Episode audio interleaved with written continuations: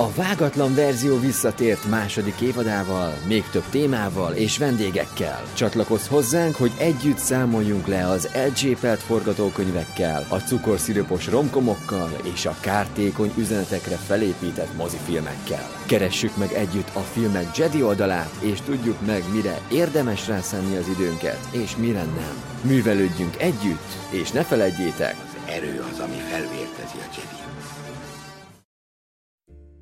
Köszöntöm a kedves hallgatókat, ez itt a Vágatlan verzió legújabb évadja, a 13. adásunkkal indítjuk. Ezt az évet köszöntöm a stúdióban műsorvezető társaimat, Ádámot, Sziasztok!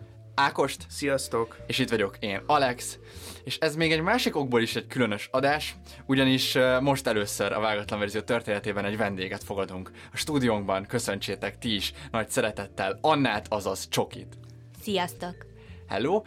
Ö, igazából én át is adnám a szót ezzel, ö, mert hogy a témánkat ö, a vendégünk hozza, a vendéges adásokban majd mindig így lesz, hogy a vendégünk hoz egy témát négy filmmel, és meghagyom neki, hogy felkonferálhassa ezt az adást, úgyhogy Csoki, vedd át a szót. Nagyon szépen köszönöm. Arra gondoltam, hogy egy olyan témát hozok, ami egy kicsit közelebb áll az én női identitásomhoz. Ez a téma, ez főleg a párkapcsolat, a szexualitás és a család témakörét fogja felölelni. Úgy gondolom, hogy az embernek a saját szexuális stratégiája és a társadalmi normatíva között mindig húzódik egy ilyen mély feszültség, és annak megfelelően, hogy ez hogyan változik, hogyan változik a társadalom, hogyan változik az én belső közegem ezzel kapcsolatban, úgy változik meg a család is, amiben létezem. Szóval olyan filmeket hoztam most nektek, amik főleg ezek köré, a témák közé, köré épül, és elég sokat fogunk arról beszélgetni szerintem a következőkben, hogy mit is értünk párkapcsolat alatt, mit is értünk jó párkapcsolat és jó szexualitás alatt, és hogy ebből hogyan következik utána egy jó család. Meg is kérdeznélek titeket, hogy nektek mi a véleményetek a párkapcsolatról, nektek mit jelent a monogámia? Szerintem fontos az, hogy kicsit nézzük meg ennek a monogámiának így a történeti előzményeit azzal kapcsolatban, hogy az evolúció során ez hogy alakult ki.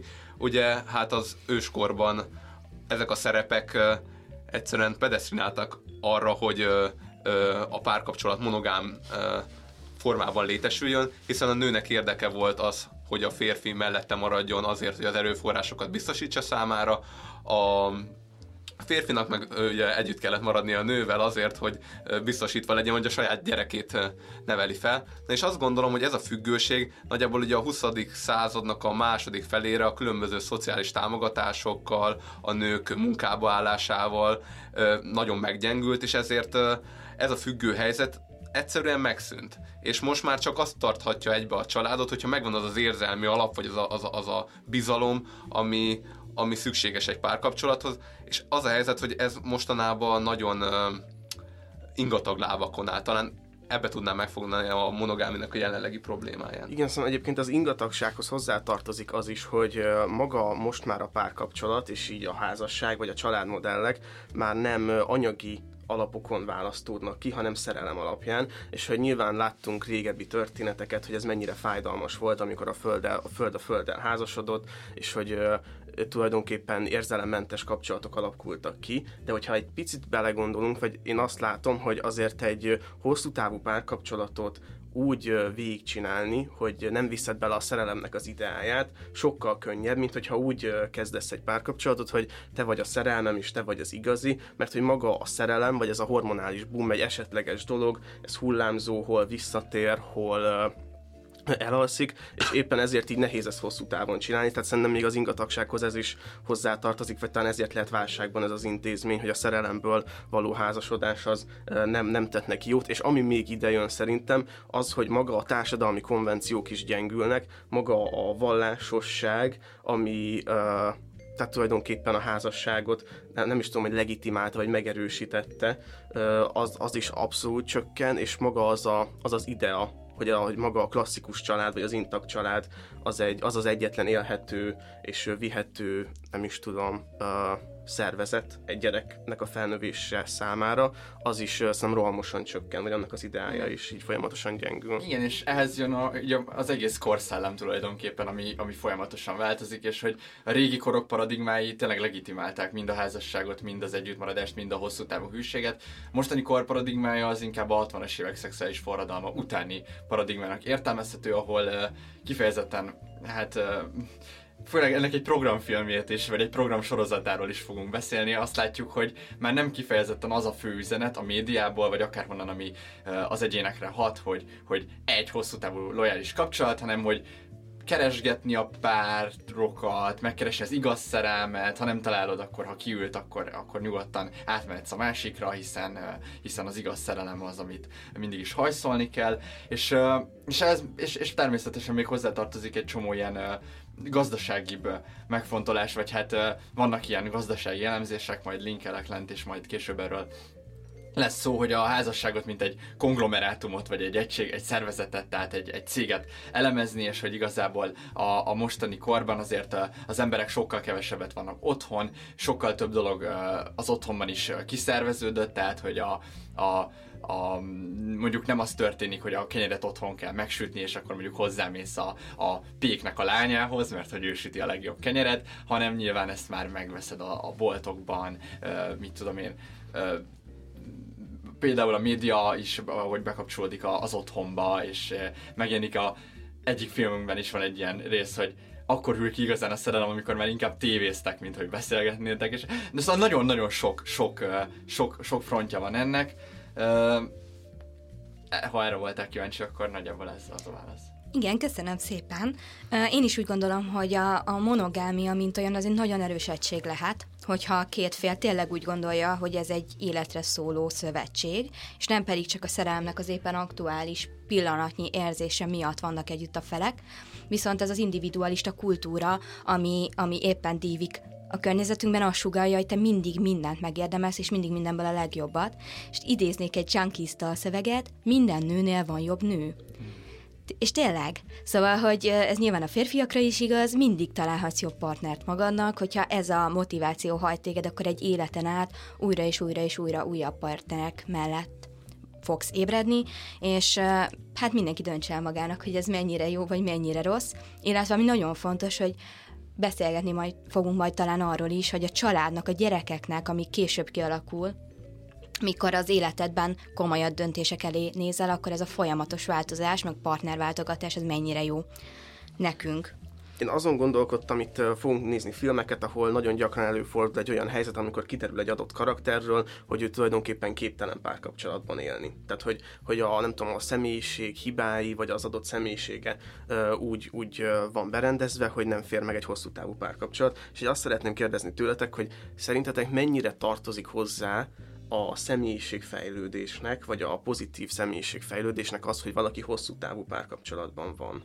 Tehát, hogy ez egy elengedhetetlen része az életnek a hosszú távú párkapcsolat, vagy jó, nyilvánvalóan meg lehet csinálni az életet anélkül, hogy, a, hogy az embernek hosszú távú párkapcsolata legyen, de hogy ti mit gondoltok erről, hogy ez így fontos a személyiségfejlődés szempontjából, tehát arra kell törekedni, vagy el lehet engedni ezt az ideát, mert ez is csak egy konvenció. Szerintem ez bőven több, mint konvenció, és itt megint rákapcsolódni arra, hogy az evolúciós gyökerek, és nem csak az evolúciós, hanem akkor ez egy másik pszichológiai megközelítés a tárgykapcsolatok elmélete, a tárgykapcsolati gyökerek, hogy ugye azt mondjuk, hogy azért van monogámia, azért van elsődleges kötődés, mert hogy a gyerekkori minták, a gyerekkori anyával való kötődések, vagy hát az elsődleges kötődés, semmivel való kötődések és az azzal kapcsolódó minták azok, amik újra kiválasztanak, és ez szeretnénk újra megélni a szerelmünkben, a szerelmünkkel, és hogy, és hogy szerintem ez az, ami miatt ez mindenképp egy, egy személyiségfejlődés, vagy hát egy személyiség újraélés, tehát hogy, hogy kibontod a, a gyermekkori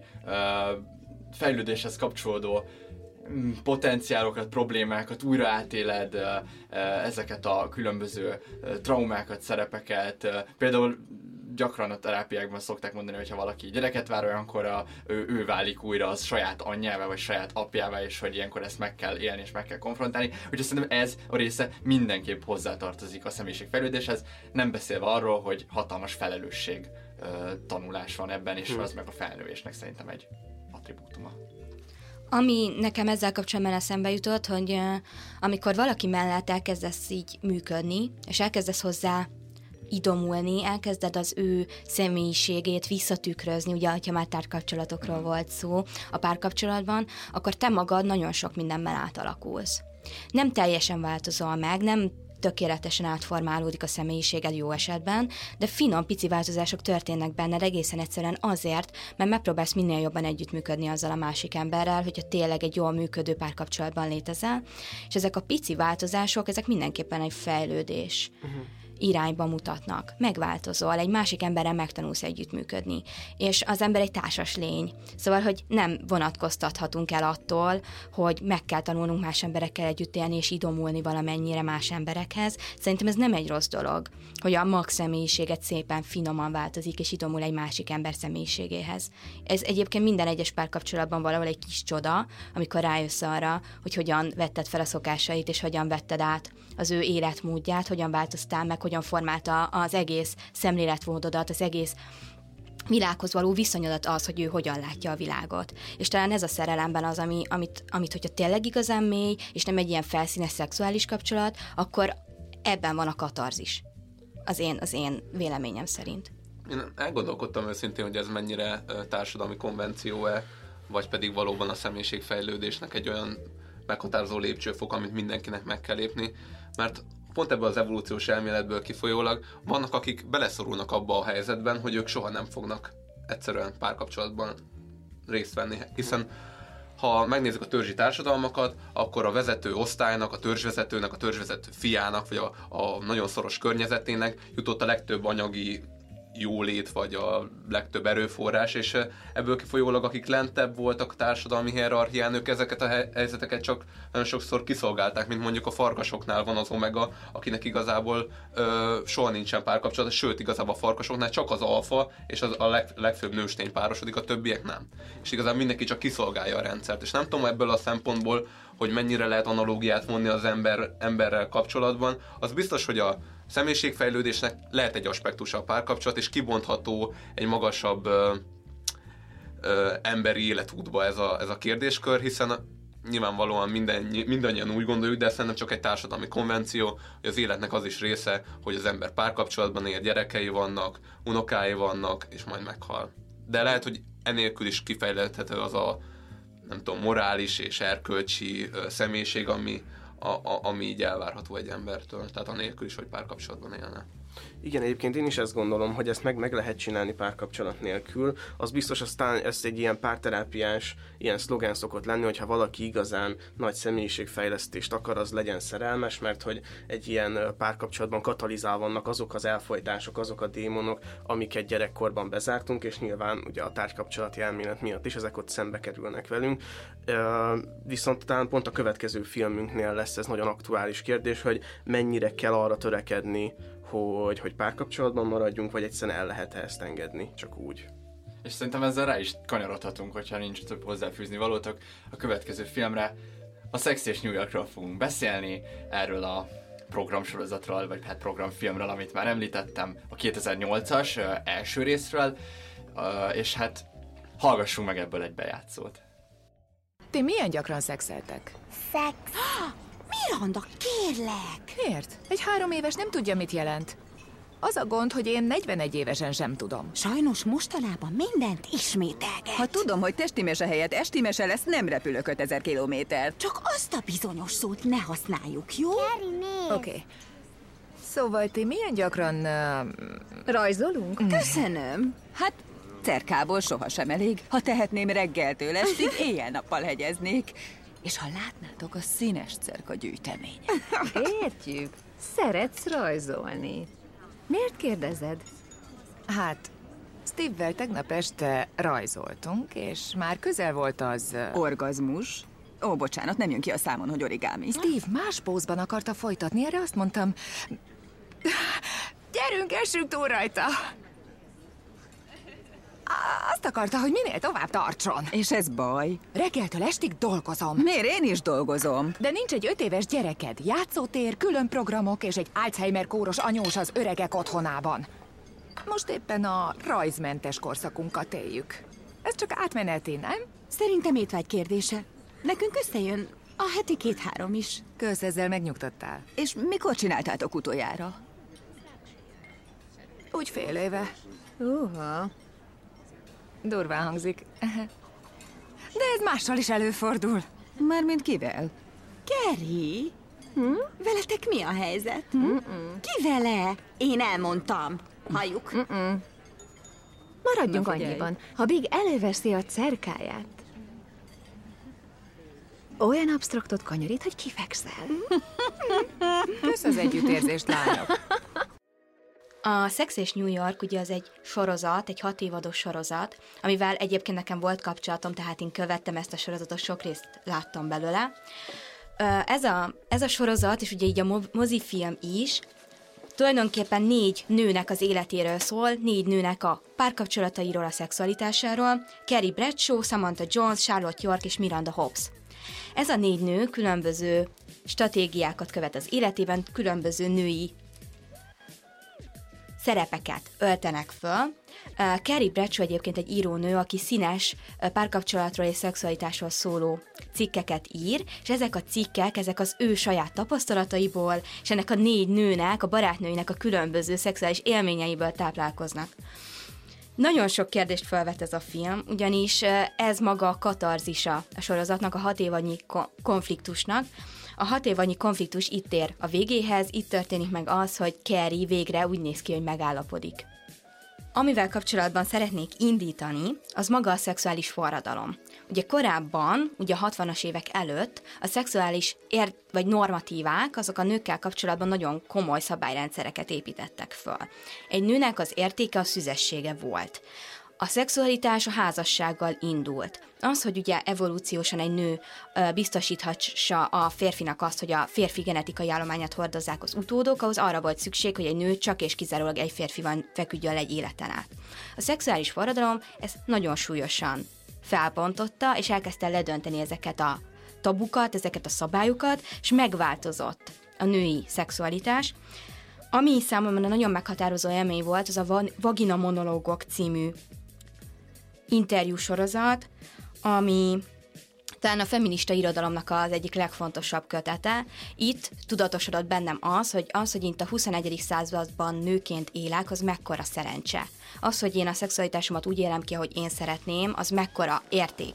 És hogyha van a Sex és New Yorknak bármilyen pozitív tanulsága, akkor az pont az, hogy a nőkben el kellett kezdeni ezt a normatívát megváltoztatni, és el kellett kezdeni lebontani ezeket a tabukat, és el kellett kezdeni a, a lelkiismeret furdalást, amit a saját szexualitásunkkal kapcsolatban megéltünk, felbontani, és talán a Sex és York az egy jó eszköz volt arra, hogy a, a metropolita nőknek a lelkiismeret furdalását tényleg feloldja azzal kapcsolatban, hogy valaki szingli, vagy valakinek nincs gyereke, vagy valaki egy szexuális lény.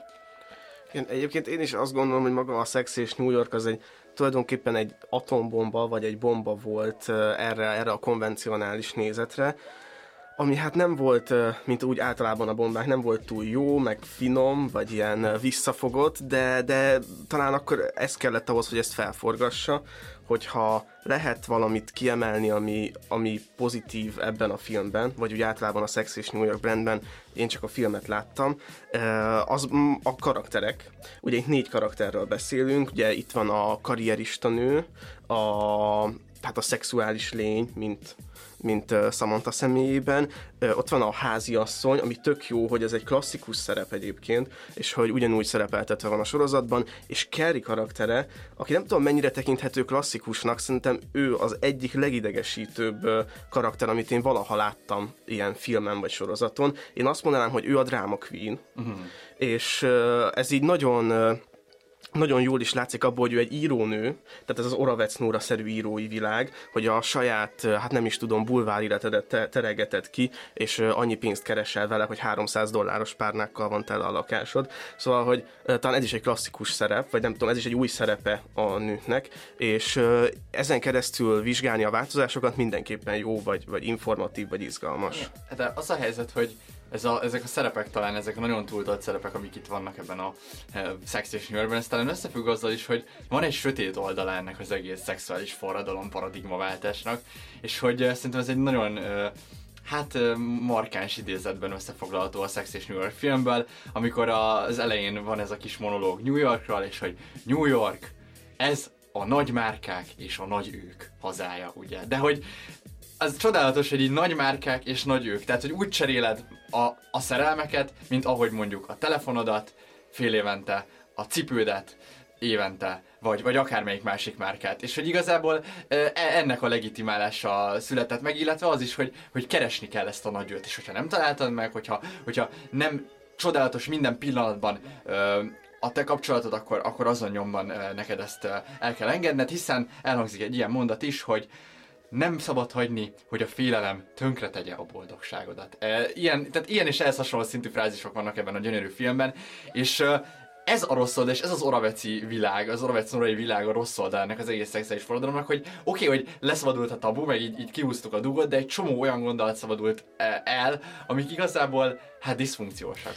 Hát most csak erre nagyon be akartam szólni, ez a mondat az, amit előbb mondtál, hogy ez a félelem nem, hogy lerombolja a boldogságot, de ez akkor hangzott el, amikor a nő, aki eddig nem tudott teherbe esni, végre sikerült neki teherbe esnie, és aggódik amiatt, hogy elvezíti a magzatát a futás miatt, és hogy menjél, fuss el, hát most nem fog semmi történni, és ha történt volna, akkor utána az hogy magyarázza meg Kerry? Kerry mondta neki, igen, hogy igen, igen. Kerry hogy magyarázta volna meg a, a másik karakternek? Hát, hát jó, hát van, amikor a félelem mégis lehet, hogy jó lett volna, de most nem baj, most ez így, így esett, de, de persze ez nem az a film, ahol ilyeneket megmernek húzni. És amúgy nagyon érdekes, ugye jó, hogy mondtad, hogy ugye, ahogy a telefonjainkat cseréljük, hogy a ruháinkat cseréljük, úgy cserélik itt a, a, a partnereket, mert, mert, mert azon gondolkodtam, hogy mennyire értelmezte át ez a film a klasszikus szerepeket. A Gary Chapmannek van az a öt szeretet nyelve, ami hát azt lehet mondani, hogy van a, a, amit ő megfogalmaz, az az öt szeretetnyelv, az egyik az elismerő szavak, a másik a minőségi idő, az ajándékozás, a szívességek és a testi érintés. Na hát itt ebben a filmben csak az ajándékozás, ami, ami szerepet játszik, és a, a puszta vagyon. És hogy igazából ezek a, hiába próbált egy szerep újraértelmezés történni, egyszerűen itt ezek a nők alárendelik magukat a gazdag férfiaknak. Tehát, hogy nem arról van szó, hogy ők egy egy, egy egyedülálló, individualista, de a párkapcsolatban valami tényleg szeretetet vágynak, hanem az, hogy a másik fél sokkal erősebb, potenciális nagyobb tőkerővel rendelkezzen, és igazából ebből a szempontból nem érzem az újraértelmezést. Igen, meg az, az amit még erre rá lehet uh, dobni a szeretetnyelv, hogy az ajándékozás, hogy a, különösen a diszfunkciós szeretetnyelv, tehát hogy túl van itt reprezentálva a, a, az ajándéknak a miensége, és hát gyönyörű jelenet, amikor tényleg uh, ad, ad, ad, ad, a, ad a titkárnő egy ilyen szép kis ajándékot, mire Kerry azon nyomban rá kell kontrázzon egy Louis Vuitton táskával, hogy még egy pillanatig se élhessük meg ezt a kis intim pillanatot, hanem azon és, és a legjobb, hogy a reakció,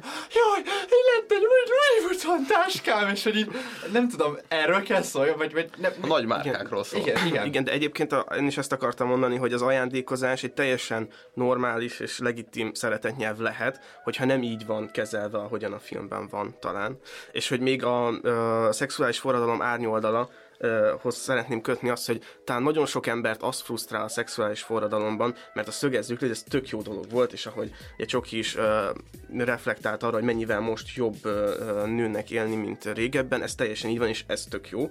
Ami szerintem nagy frusztráció sokakban, hogy volt nagyon sok negatív viselkedés, vagy diszfunkcionális viselkedés, amitől a nők el voltak zárva hogyha ez, ez nyilván nem jó, hogy el voltak zárva, és most azt látjuk mind a filmeken, mind a sorozatokon, hogy igen, a nők is tudnak, nem tudom, annyira undorítóak, annyira szemérmetlenek, annyira pusztítóak lenni, mint a férfiak. Yeah! Yeah. És hogy nyilván én értem, hogy, hogy meg kell adni a szabadságot, és ez tök jó, és ezt tényleg ki kell hangsúlyozni, viszont talán nem annyira jó látni ö, ilyen női szerepeket, úgyhogy így valakinek a fejében még úgy van reprezentálva a női kép, tehát ez most pont egy ilyen átmeneti időszak, hogy egy törődő, nem tudom, biztonságot adó, szeretetteljes karakter, és erre ráborítanak egy csomó ilyen médiatartalmat. Hát túl van tolva, inkább ezt szerintem a legnagyobb ja, baj igen, ebben, igen. de...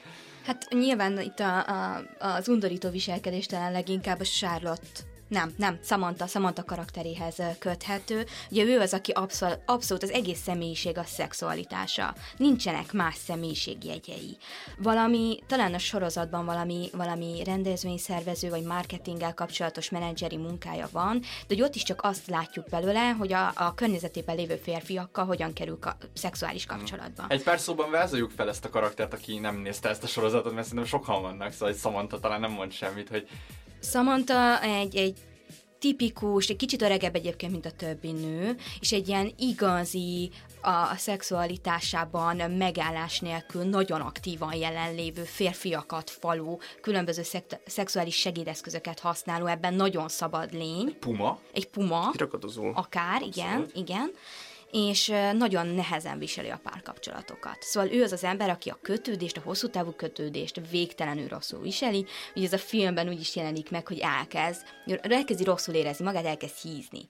És mint hí, a hízás, mint ilyen, ilyen nők számára teljesen elfogadhatatlan ö, működés, ez az, ami megjeleníti azt, hogy Samantha mennyire rosszul érzi magát. És ez is egy olyan ö, motivum a filmben, amitől teljesen ki vagyok borulva, ez egy nagyon rossz üzenet. Szóval, hogy ha rosszul érzed magad, nem feltétlenül fogsz hízni, de hát, hogy lefogysz. De ez teljesen mindegy, itt nem az a lényeg, hogy meghíztál, az a lényeg, hogy rosszul érzed magad.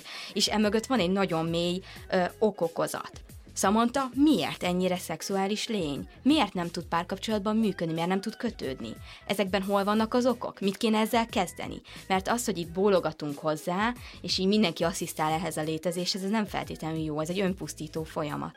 Igen, egyébként én uh, még itt a visszacsatolva az undorítóra, én inkább olyan filmekre gondoltam, mint például a Csajok hajnalig, ami a másnaposok lányokkal uh-huh. uh, verzió, hogy talán ott azt így nem volt annyira jó látni, hogy hogyan hogy, hogy egy ilyen uh, új, új szerep van, vagy így talán ilyen diszonáns képet adott, de Szamontára visszatérve, én ezért is hoztam be a bevezetőben azt, hogy mennyire kell párkapcsolatban lenni valakinek a, a személyiség fejlődéshez, mert itt ez a filmben egy tök jó helyzet, ugyanis Samantha rájön arra, hogy ő nem tud párkapcsolatban lenni. Elhangzik ez a mondat a filmben, drágám, nagyon szeretlek, de magamat még jobban. És Mhm. igazából ez nem, a- tehát jó, ez mondjuk így ezen fel lehet horkani, hogy hú, micsoda mondat, de hogy igazából ez egy tök nagy dolog, hogy valaki szembenéz a saját démonaival, és itt két út van. A film, amíg az elsőt választja, az az, fogadd el magad, ten, és akkor így akkor leléptem csá. És akkor ő így lemond a párkapcsolatról, és éli ezt az életet tovább. Vagy van a másik út, hogy akkor ezt, ennek lemegyünk a mélyére, megnézzük, hogy miért nem tudsz párkapcsolatban lenni, és hasonló, és hogy ezért kérdeztem azt, hogy vajon melyik út, vagy mindkét út legitim, vagy én azt gondolom, hogy akár mindkét út lehet legitim, hogy elfogadhatod magad, és szerintem úgy ö, élni ezt az életet, ahogyan Samantha éli, hogy előre leszögezi azt, hogy neki nem fog menni ez a párkapcsolat, és nem hazudik sem másnak, sem magának, így sokkal legitimebb. Szóval ez egy jó pillanat volt a filmben, hogy volt egy ilyen elismerés. Igen, igen, de a, de a helyzet az, hogy ebben az elismerés nem eleget, tehát hogy nincs, itt nincs kiválasztva egy út se szerintem, és hogy ez a, ez a Mhm. filmmel az én általános bajom is, hogy itt be vannak dobva ilyen Sex és New York epizód draftok egymásra, és hogy igazából ilyen vázlatok, de hogy igazából egyik sincs ki, kibontva igazán, tehát itt, itt egy csomó, csomó igazi dráma vagy konfliktus lehetne, de mindegyiket teljesen elbagatelizálják, és, és én, én utólag, mikor így összeszedtem magam, hogy itt a filmben tényleg megcsalás, vállás, gyerekszülés, ilyenek történtek, és hogy nem észleltem az egészből a film nézése közben semmit, mert nem voltak meg, megragadva ezek a hangsúlyos pillanatok, és hogy itt is ö, lehetne egy karakterfejlődés, de ez a szál sincs igazán lezárva, vagy nem épül belőle senki, és hogy egyik karakter sem igazán fejlődik, hanem ilyen, ilyen villanásszerűen stádiumokat látunk, és így csaponganak a karakter, vagy nem tudom, ilyesmit Szerintem éreztem. nem is akarnak fejlődni. Tehát, Nem, hogy nem. Ne, ne, nekik nincsen meg a, a belső igényük a fejlődésre, és, és, és szerintem ez az, ami most itt ide- idealizálva van. Elfogadod a, a pillanatnyi önmagadat, ezzel semmi baj nincsen, vannak ilyen emberek, vannak olyan emberek, Hát most New Yorkban annyiféle ember van, mindenki elfér. És hogy, tehát igazából, és ennek az idealizációja történik. Nem próbál meg a film szerintem semmilyen erkölcsi nem tudom, álláspontot megfogalmazni azzal kapcsolatban, hogy mi a véleménye a világról. Jó, persze azért Samantha azt azért elért, hogy amikor párkapcsolatban volt, nem kurt félre. Tehát, Az- hogy azért Ez nagyon-nagyon menő dolog, és én ezt, ezt csatlakozom, hogy ez tök jó volt a azt a szenvedést, azt a, azt a krisztusi szenvedést, De amit hogyha igen, föl lenne feszítve egy keresztre, és hogy Igen, nem ezt nagyon bírja. amúgy. Eszméletlen.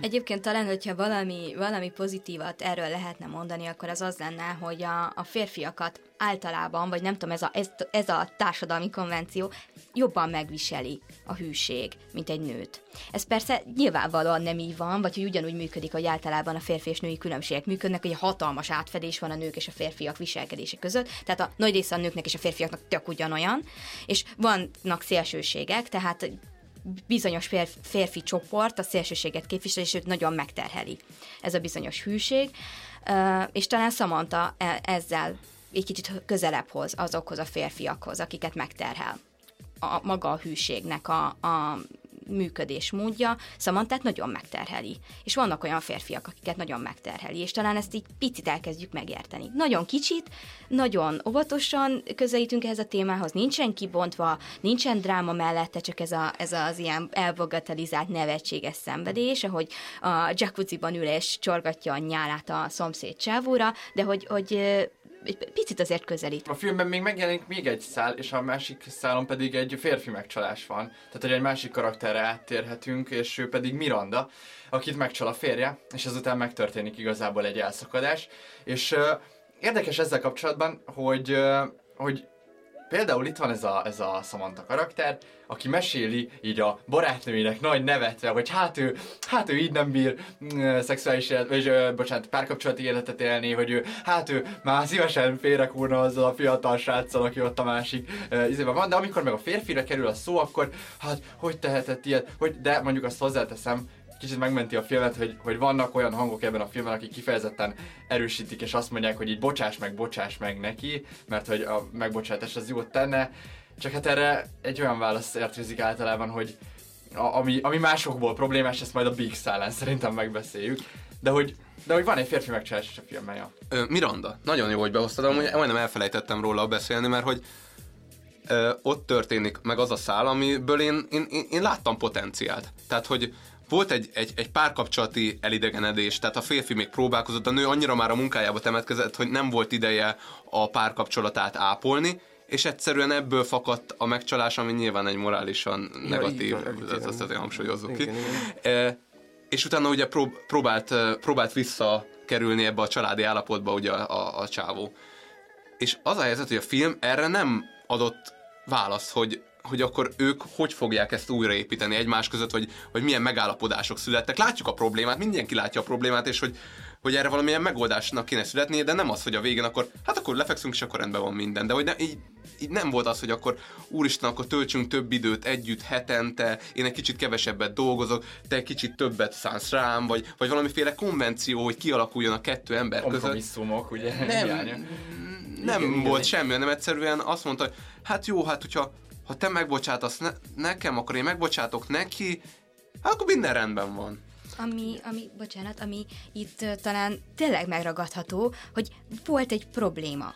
Mi a probléma? Nincsen kimondva, hogy, hogy uh, Miranda itt valami nagyon rosszul csinált. Tehát a karrierista leterhelt anyának vannak stresszfaktorai. Nyilvánvalóan nagyon stresszes az élete, de ez még nem jogosítja föl arra, hogy a férjén verje le ezt a bizonyos stresszt és ezeket a bizonyos feszültségeket. Itt mindkét fél hibázott, az egyik fél hűtlen volt, a másik viszont rosszul kezelte a párkapcsolatában a stresszt. Nem tudta feloldani, hazavitte a problémáit, és a férjén vezette le. Ugyanakkor ugye nem élt fel a szexuális életet, ez még önmagában nem jogosítja fel a férfit semmire, viszont ez a megbocsátás csak azért legitim, mert mindkét oldalon történt egy hiba. És ezeket, hogyha mind a ketten kijavítják, akkor utána tud tovább menni a párkapcsolat. De ezeket nem mondják ki. Nem mondják ki, hogy miért hibáztak, és nem mondják ki, hogy hogyan oldják ezt meg. Igen, csak azért volt fura, mert egy lebegtette a film, és egy nagyon ilyen, tehát látványosan volt az, amikor elmentek Mexikóba, és akkor mutat, rámutat az egy, eh, nem tudom, talán Samantha mutat rá Mirandára, hogy hogy elhanyagolta magát bizonyos uh, helyeken,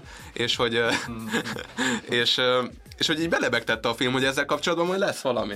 De nem, nem történt semmi. Igen, ez nekem is nagyon fájdalmas volt, mert amikor megnéztem ezt a filmet, nekem nagyon-nagyon szörnyű élmény volt, tehát ilyen vizsgák és ZH közepette néztem meg, és utána megállás nélkül tanultam. Tehát annyira kiégetett maga így, így az az egész film, hogy így nem akartam semmi más nézni, viszont utána elkezdtem gondolkodni a filmen, és rájöttem, hogy ebben annyi potenciál volt, mert minden karakternek ott volt a drámája, hogy egy ilyen ö, szexuálisan túlfűtött nő, hogy hogyan tud az élete vége felé párkapcsolatban élni, ha tud.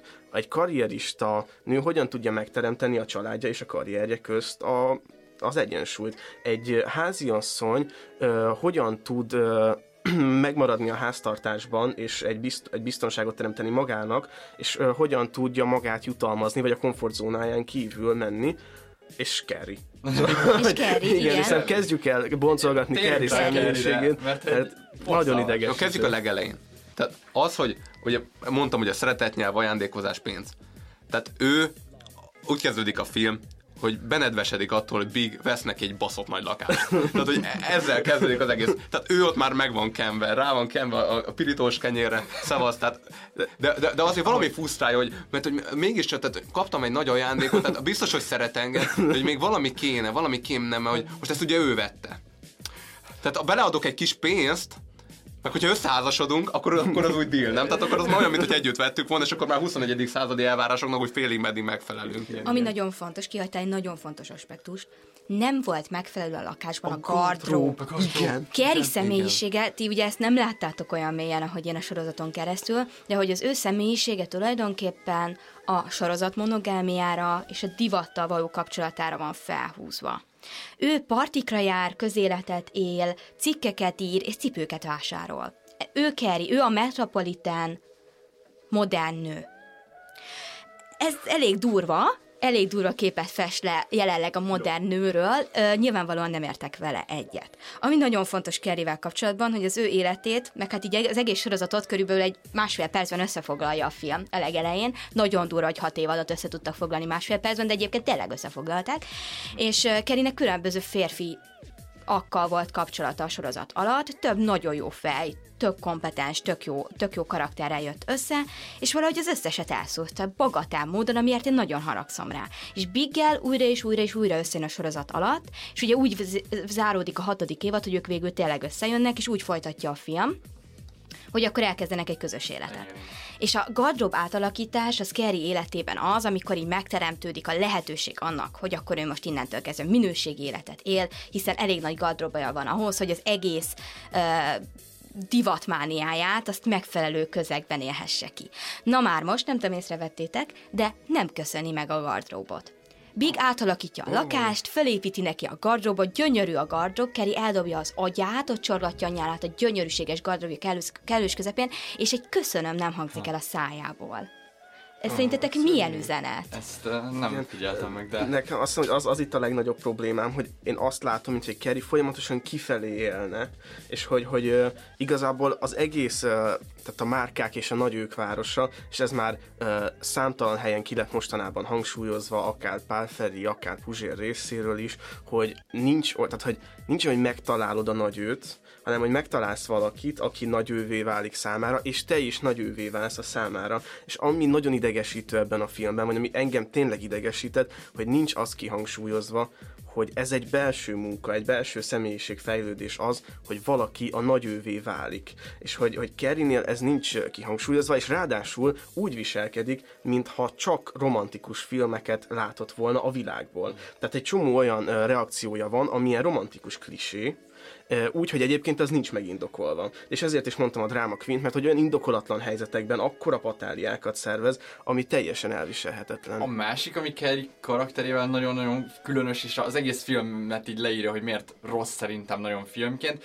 hogy igazából már kezdetben úgy kezdődik, ugye, hogy készülnek erre, a, mert megtörtént a megkérés, készülnek a házasságra, és Kerry kijön, hogy akkor ő ezzel a nagyon szolid, uh, hát ilyen hanyag elegáns ruhával, ilyen, ilyen olcsó ruhával, turkálóban. Hogy, hogy a turkálóból szedett ruhával, hogy, hogy már, már úgy érezze, tehát érezze, akkor nincs film. Nincs film, mert hogy megtörtént a karakterfejlődés, hogy így mi, mi történt. Most akkor Kerry már nem az a nő, akit a Sex és New Yorkban láttunk ezek szerint.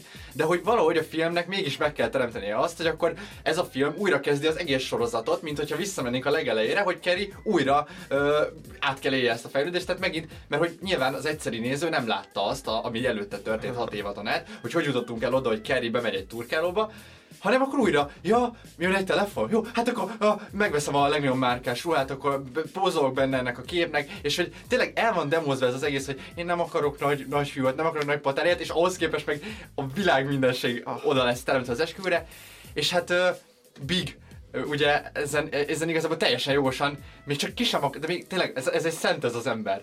Még csak, még csak egy, egy üvölt, egy ilyen izé, hogy nézzél már magadra, Kerry, mit csinálsz, hanem, hanem, hanem teljesen intimen felhívja este, hogy így Kerry, én lehet, hogy ez nem tudom, nem vagyok biztos benne, hogy ez már rólunk szól, vagy ez még rólunk szól.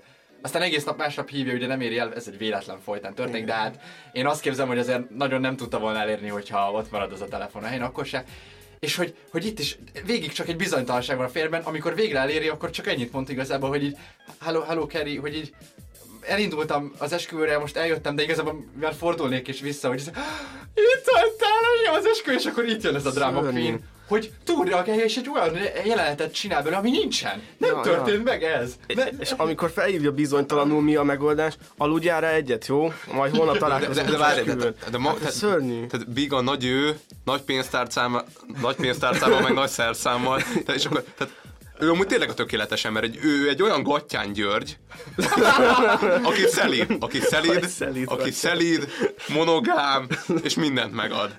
Tehát a Gattyán György típusú emberek nem ilyenek. Tehát, hogy igaz, szerintem egy, egy ilyen, az, össze, tehát az összes romantikus filmnek a, az ideáltipikus férfi képét egyesítsük egybe nagy pénztárcával, akkor ő Big. Tehát ne, ne, nekem így jött le ebből a filmből. De persze neki is azért vannak hibái. De közben meg teljesen logikus, hogy nem akarja ezt az egész hajcot. Háromszor házasodtam, mondta Ja, a csávó. igen, ez egy nagyon minek, mondat volt. Minek csináljam még egyszer ezt a fesz... Ha de, de ez a demózás kell részről, hogy jaj, a plegyka rovatban írnak az esküvőmről, jaj, hogy ez engem mennyire zavar. Amúgy nem érdekel, ki írta a cikket. Ja, meg a fel. közben meg lemegy ja, a igen, igen. fél esküvői fotózásnak a képtára.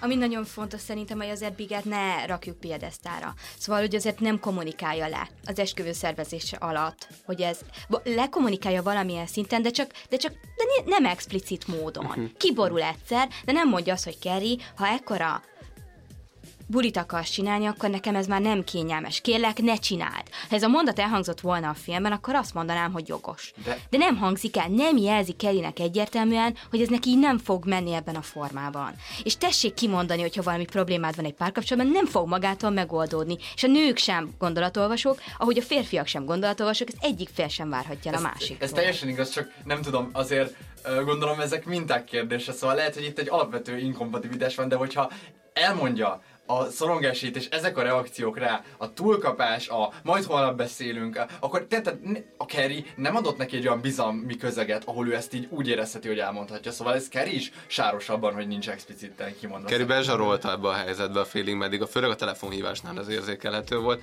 Persze amúgy hát, nekem nem szimpatikus a Big karaktere, de ennek ellenére sok, tehát szerintem azt akarták sugalni, hogy ez a csáva azért az- Ja, igen, igen. Viszont ami tök jó, hogy elhangzott a szent szó, hogy ő egy, egy ilyen igazi szent kb. És hogy ez tök fontos, hogy egy párkapcsolatban ne legyünk szentek, és ne is játsszuk a szentet. Szóval, hogy ha így nekünk igényeink vannak, vágyaink vannak, ami nyilvánvalóan vannak, ezeket ne nyomjuk el azért, hogy a másik, vagy ne nyomjuk el túlzottan, hogy a másiknak jobb legyen, mert egy csomó olyan helyzetbe belesodródhatunk, amit mi igazából nem akarunk, és majd fogunk erről később beszélni, hogy ez hová vezet. Szóval ez tök jó, hogy, hogy tényleg ott ki kell jelenteni egy párkapcsolatban, hogy én ezt nem akarom nyilvánosan, és vagy nem nyilvánosan, hanem hogy expliciten és hangosan. Még egy dolog a szentre, és visszacsatolnék a, a, a korábbi sza- szavamra, amikor mondtam, hogy, hogy mi a válasz arra, amikor azt mondja, hogy, hogy nem bocsát meg a, a, a megcsalónak, hogy így, hát én bocsássak meg, hát te se bocsátottál meg a Bignek, és hogy így tényleg, tehát hogy komolyan a megcsalás és a, e- és a, és a szituációs bizonytalanság az két ugyanolyan szintű bűn, vagy én nem tudom, kihágás egy kapcsolatban? Vagy És, de most, és, és, borzasztó. és mi, mi, a, mi a megbocsátás? Tehát, hogy mi, mikortól van? Megtaláltam az e-maileket, amikről tudtam, hogy ott vannak, mert tudtam, hogy bombáz e-mailekkel, Igen, és igen. így, ah, Hát ami az egyik legdurvább párkapcsolati bűn szerintem az az ignorálás. Szóval, hogy amikor így nem veszel figyelembe olyan dolgokat, amit a másik próbálkozik, nem veszed figyelembe azt, hogy a másik kommunikálni akar veled, és te ignorálod, és ezzel bünteted, és ezzel egyébként önmagadnak is nagyon komolyan ártasz, hiszen ott lenne a kezedben elérhető módon, ott lennének olyan információk, amivel kapcsolatban te objektívebben láthatnád azt a szituációt, és ellököd magadtól. Miért csinálod ezt magaddal? És tényleg minden embertől kérdezem, aki ezt valaha megpróbálta önmagával, ez miért jó? Ezt ne csináld, ez, ez biztos, hogy rossz lesz neked. És nem csak neked, a párkapcsolatodnak is. igen, nagyon sok olyan jelenet van, amikor uh, Miranda férje is megjelenik, úgy, hogy ilyen semmilyen helyzetben nem, nem tud vele beszélni, és annyira kiszolgáltatott és megalázott helyzetbe sodorja ez a másikat, és talán szerintem ez talán a legkevésbé adaptív stratégia, szóval ennél még tényleg az is jobb, hogy felejts el. Én még behoznám, mert lassan kifogyunk az időből, hogy a, az utolsó karakterről beszélgessünk, a háziasszony karakterről. Nektek hogy, hogy én úgy érzem, hogy teljesen, tehát teljesen a baráti környezettől idegen volt a karakter. Igen. Mit keres ott? Miért barátkozik ilyen emberek? Szamontával az a, az a nő, aki, akinek ilyen hát nem tudom, ilyen Viktória korabeli családi st- stílusban él. Hogy kerül oda? Egy kicsit mesélek róla a sorozattal kapcsolatban gyorsan.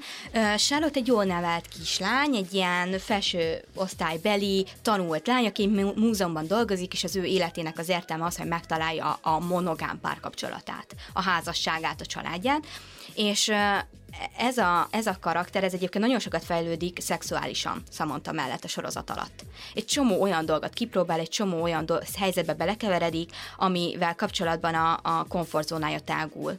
És Samantha ő tulajdonképpen fejleszti a sorozat alatt. Szóval tulajdonképpen ez az a karakter, amin keresztül meg lehet élni azt, hogy a korábbi normatívából egyre jobban kijövünk, ledőlnek a tabuk, és egyre több mindent kipróbálhat egy nő. Most mondok itt valamit, ami nagyon klasszikus, szex és New Yorkos dolog, az a nyuszi alakú vibrátor. Nem menjünk bele, aki tudja, miről beszélek, az vagy utána néz, vagy, vagy most jól szórakozik velem együtt, de hogy ez nem egy, nem egy fontos momentum.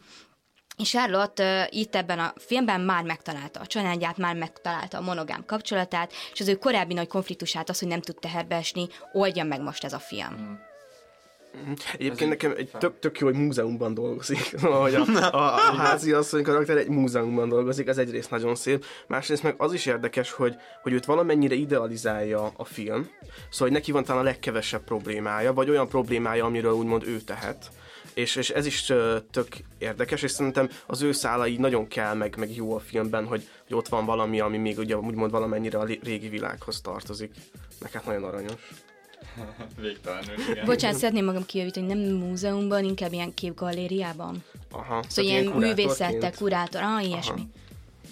Jó, ö, szerintem akkor pontozzuk le ezt a filmet, és nézzük meg, hogy ti mit gondoltok róla. Szeretném valaki kezdeni. Én kezdem, de igazából tényleg nagyon fura élmény ez a film, mert, mert feldob olyan kérdéseket, amik nagyon aktuálisak, és nagyon lehetne róla jó filmeket csinálni. Másrészt olyan karakterek, meg olyan, olyan lezárások, mondatok vannak, amit az embernek a hátán feláll a szőr. Én azt mondom, hogy egyszer amúgy nagyon érdemes szerintem megnézni, úgyhogy ezért egy ötöst adok. Wow. Igen, um, amikor én megnéztem ezt a filmet, ez nekem maga volt a bomba, amit, amit rám, rám dobtak, és úgy voltam, hogy én erre egy, egy egyest adok erre. Tehát ez szörnyű, szörnyű volt. És aztán átgondoltam ezt az egészet, és hogy így rájöttem azt, hogy mennyire jó, hogyha, hogyha szabadon megválaszt, hogyha valaki már az identitását, és hogy ehhez tényleg ez a film kellett, vagy hogy, hogy ilyen, ilyen dolgok kellettek, vagy ez volt az idevezető út, és hogy voltak is potenciális történetek, úgyhogy én is adok egy ötöst, és szerintem mindenki nézze meg, és bombázza le magát, uh, hogy így szakadjanak el a konvenciói belül. Igazából a helyzet az, hogy én Szóval én is azt mondom, hogy meg kell nézni ezt a filmet, szerintem érdemes, viszont én úgy gondolom, hogy lehet olyan filmeket is megnézni, amik nem egyszer nézősek, tehát rosszakat, uh-huh. és hogy én kifejezetten nem tudok erre egyszer nézős pontszámot adni, nagyon rosszat tudok csak adni, mert egyszerűen én úgy érzem, hogy nem működik filmként, nincsenek igazi cselekmények, nincs semmi kifejtve, teljesen lóg a levegőben minden, és annyi potenciál volt, amennyit csak el lehetett uh, itt uh, pocsékolni, mindet elpocsékolták, úgyhogy én erre egy gyógyszívű kettest tudok adni. Én úgy gondolom, hogy ez a film valamilyen szinten lezárta bennem azt a fajta kapcsolódást, amit én a Szex és New sorozattal valaha megéltem. Viszont, hogyha már Szex és New York, akkor én sokkal jobban ajánlom, hogy az első évadot nézze meg valaki, hogyha érdeklődik a, ez iránt, az egész téma iránt, vagy hogy kíváncsi arra, hogy hogyan gondolkodtak az emberek a 90-es években a szexuális ö, lény női karakterről, vagy magáról arról, hogy hogyan él egy metropolitan nő. Tehát én inkább az első évadot javaslom, és ezt a filmet sajnos csak mint egy ilyen nosztalgikus visszaemlékezés tudtam megélni, és egy picit talán lezárásaként is, tehát összességében elég össze vagyok zavarodva, de egy négyest adnék. Bocsánat, én még egy, még egy nagyon fontos dolgot szeretnék hozzáfűzni, a 90-es évekre jutott eszembe, hogy Carrie legidegesítőbb dolga az, hogy folyamatosan eljátsza, hogy mennyire nem ért. A, sőt, nem eljátsza, hanem folyamatosan nem ért dolgokhoz, SMS-hez. Nem tud SMS-t írni, nem tudja kimondani az SMS szót. És hogy szerintem ez egy fontos üzenetünk, hogy, hogy soha, hallgatók, ti soha, soha nem menőzzetek azzal, hogy valamit nem tudtak. Még, még, még hogyha nem tudtak, nem tudom, a legalja gangsterebb zenéből valamilyen előadót, hogy ki ismeri ezt a Mr. Basta, miről beszélsz, miért kell ilyeneket nézni, akkor se demozzad ezt, mert hogy minden tudás egy kicsit hozzátesz. Igen, dicsekedni a tájékozatlansággal semmilyen esetben nem menő, úgyhogy szerintem emellett kiállhatunk vágatlan verzió stábként, úgyhogy uh, küldjetek sok MME, SM, uh, szóval hogy Keri ki se tudja mondani az SMS-t egyébként, de igen, szóval ne, ne, ne demózzátok azt, hogy nem tudtok valamit. Még mindenképpen hozzá szerettem volna tenni nőként ehhez a témához, hogy metropolita nőként, meg aztán pláne nagyon gáz, hogyha valamihez nem értesz, pláne nagyon gáz, hogyha alapvető informatikai ismereteid nincsenek a világról, mert ezáltal kiszolgáltatod magad. Tehát akkor leszel értékes, hogyha metropolitan nőként tényleg tudod azt képviselni, hogy te egyedül is értékes vagy. Persze kérhetsz segítséget, de nem menő kiszolgáltatottnak lenni. A tudás az fontos és épít téged. Igen, tehát nem is az a lényeg, hogy, hogy érts mindenhez, csak ne dicsekedj azzal, hogy nem értesz semmihez. Reméljük, hogy Kerry azóta már megtanulta ezt a dolgot, úgyhogy tovább menjünk a következő filmre. A Lobster, azaz a Homer című filmmel fogjuk folytatni 2015-ből. Hallgassunk meg ebből egy bejátszót. Hello! Én vagyok az igazgató, ő pedig itt a partnerem. Üdvözöljük nálunk. Ön szerencsés, remek szobát kapott csodás kilátással. Olvasta a brossúrát? Olvastam. Nagyon jó. A tény, hogy állattá kell változnia, ha nem tud beleszeretni valakibe itt a hotelben, nem kell, hogy felzaklassa, vagy letörje. Állatként újabb esélye nyílik majd társat találni. De még akkor is vigyáznia kell, ugyanis pont olyan állatot kell választani, amilyen maga. Farkas nem élhet együtt pingvinnel, úgy, ahogy tevesen vízilóval. Az abszurd lenne. Gondoljon bele. Megértem, hogy ez a beszélgetés nem túl kellemes. De az a dolgom, hogy felkészítsem önt lelkileg. Minden eshetőségre. Tudja, milyen állat szeretne lenni, ha egyedül marad? Igen, homár lennék. Miért homár? Hát azért, mert a homár több mint száz évig él. Kékvérű, mint a nemesek. Termékeny marad mindvégig. És szeretem az óceánt. Nagyon. És egész jól vízisielek, már kiskorom óta. Gratulálok a választáshoz. A legtöbben a kutyát mondják. Ezért van velük tele a világ. Kevesen választanak ritka állatfajt, ezért is halnak ki. A homár remek választás. A 2015-ös Homárból hallhatatok egy bejátszót. A főszereplő Davidnek, akit Colin Farrell játszik, meghal a felesége, így be kell vonulni egy szanatóriumba, ahol 45 napja van párt találni, és ha ez nem sikerül neki, akkor átváltoztatják valamilyen állattá. Röviden, ennyi a Homár története egy olyan disztópikus világban járunk, ahol az állam egyszerűen rátenyerel, beleavászkodik a, a magánélet olyan autonómia területeibe, ahova nagyon nem kéne, és ettől egy ilyen nagyon szürreális ö, ö, ö, filmet kapunk. Nektek hogy tetszett ez a film? Én, én ezt másodjára láttam ezt a filmet, és elsőre ö, nem kifejezetten kedveltem. Viszont most, hogy megnéztem még egyszer, soka, szerintem ez egy olyan film, amit ha, ha többször látsz, annál érte, annál jobban helyre kerülnek. Tudjátok, vannak ezek a tipikus filmek, ahol így be, bedobnak egy ilyen Alice csoda, hát a Suspiria igazából ennek a filmnek. Pont erre egy, gondoltam én is. Egy jó megoldás. Tök durva, hogy arra gondoltunk. Viszont a, a homár is hasonlóan jó, hogy bedob, bedob, ebbe a, bedob ebbe a szituációba, hogy itt vagyunk ebben az intézményben, még nem tudjuk a szabályait, nem tudjuk a működését, és ahogy a karakterek interakcióba lépnek egymással vagy a környezetükkel, úgy derülnek ki információ morzsák arra, hogy így hol is vagyunk, mi, mi is a viszonyunk ez a disztopikus világhoz. Én ezt mindig szeretem az ilyen disztopikus, alulról mutatott disztopikus történeteket, amikor nem felülről vezetés szintjén mutatják. És jó, jó, jó, jól, jól, jól van felépítve, egy, egyenlőre ennyit szeretnék, mielőtt még témákba belemegyünk.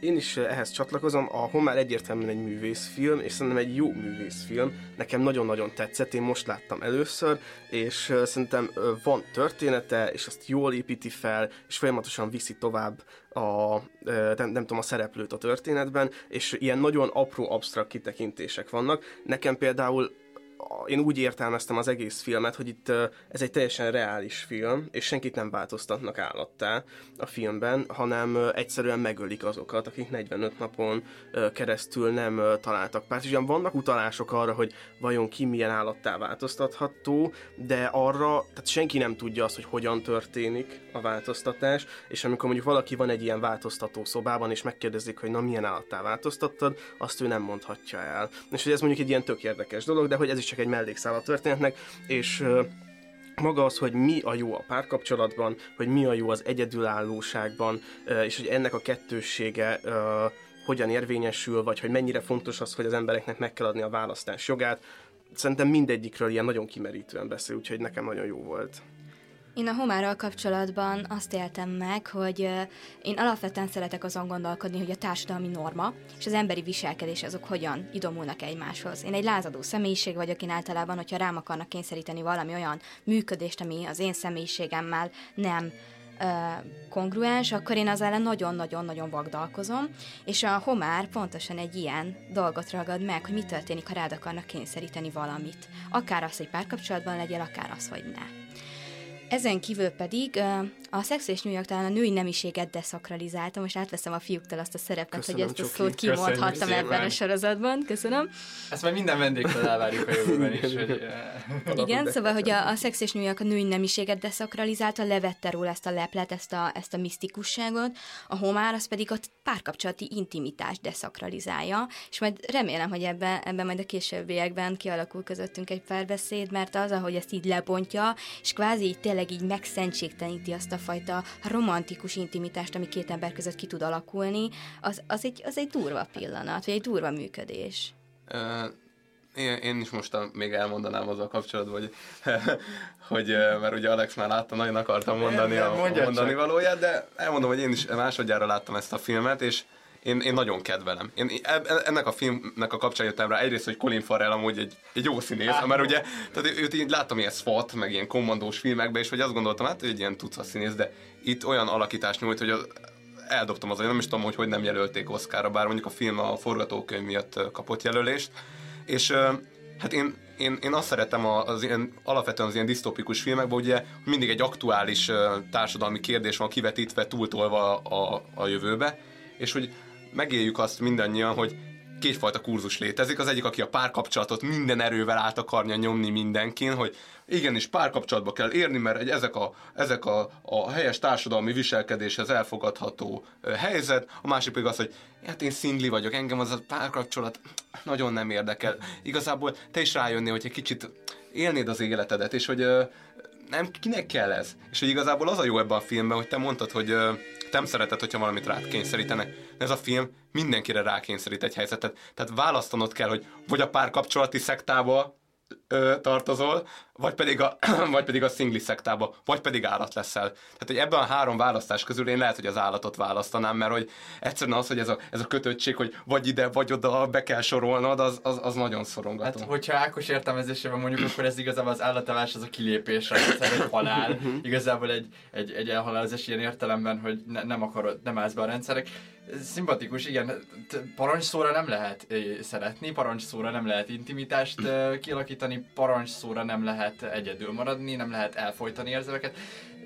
Bor- borzalmas világképet fest ez a film, és tényleg az a, az a, akkor, akkor igazából szerintem is beszéljünk erről, a, a párbeszéd, hogy mondtál, alakuljon ki, hogy ez a, hogy ez a, ez a kérdése ennek a filmnek, hogy, hogy ráerőltetni az emberekre a szerelmet, az intimitást, a kapcsolatokat, és hogy tényleg először is vegyük azt, hogy vannak a párkapcsolatokat többféleképpen is lehet értelmezni, van egy kifejezetten narratív értelmezés, amikor, amikor ez a nagy őféle narratíva valakinek, valaki narrálhatja úgy a saját uh, szerelmét, hogy megtaláltam azt a, a lelki társamat, vagy valaki narrálhatja úgy a szerelmét, hogy, hogy jaj, e, a másik ember annyira más, mint én, és hogy pont ezért kapcsolódunk mi össze, mert hogy ő az én nyínem, és én vagyok az ő jangja. Tehát, hogy nagyon sok narráció létezik. Na ez a film egyetlen egy narrációt uh, próbál és kíván mindenkire ráöltetni, mégpedig, hogy csak akkor lehettek együtt, hogyha van egy legalább egy közös elemetek. És ez tényleg ilyen is lehet, hogy mind a kettőtöknek vérzik az orra. Vagy hogy mind a kettőtöknek nem tudom, van egy seb a homlokán. És ilyen, ilyen szintű, és hogy pont ez, ez itt megint a dogmatikussága egy rendszernek, hogy hogy, le, hogy lehet ezt így, hogy, le, hogy lehet ezt a szép narratívát, ami egy embernek lehet szép, lehet más nem így értelmezi a szerelmet, de hogy ezt így fekete-fehérisíteni, papírra nyomtatni. Igen, van, ezzel kapcsolatban egy mondás, hogy a hasonló a hasonlónak örül, ami egyébként olyan szempontból igaz lehet, vagy annyi talán a legitimitása, hogy sokkal könnyebb úgy képíteni és megtartani, inkább megtartani egy párkapcsolatot, hogyha hasonló morális és egyéb szokásrendszerekkel érkezik a párkapcsolatba a két pár.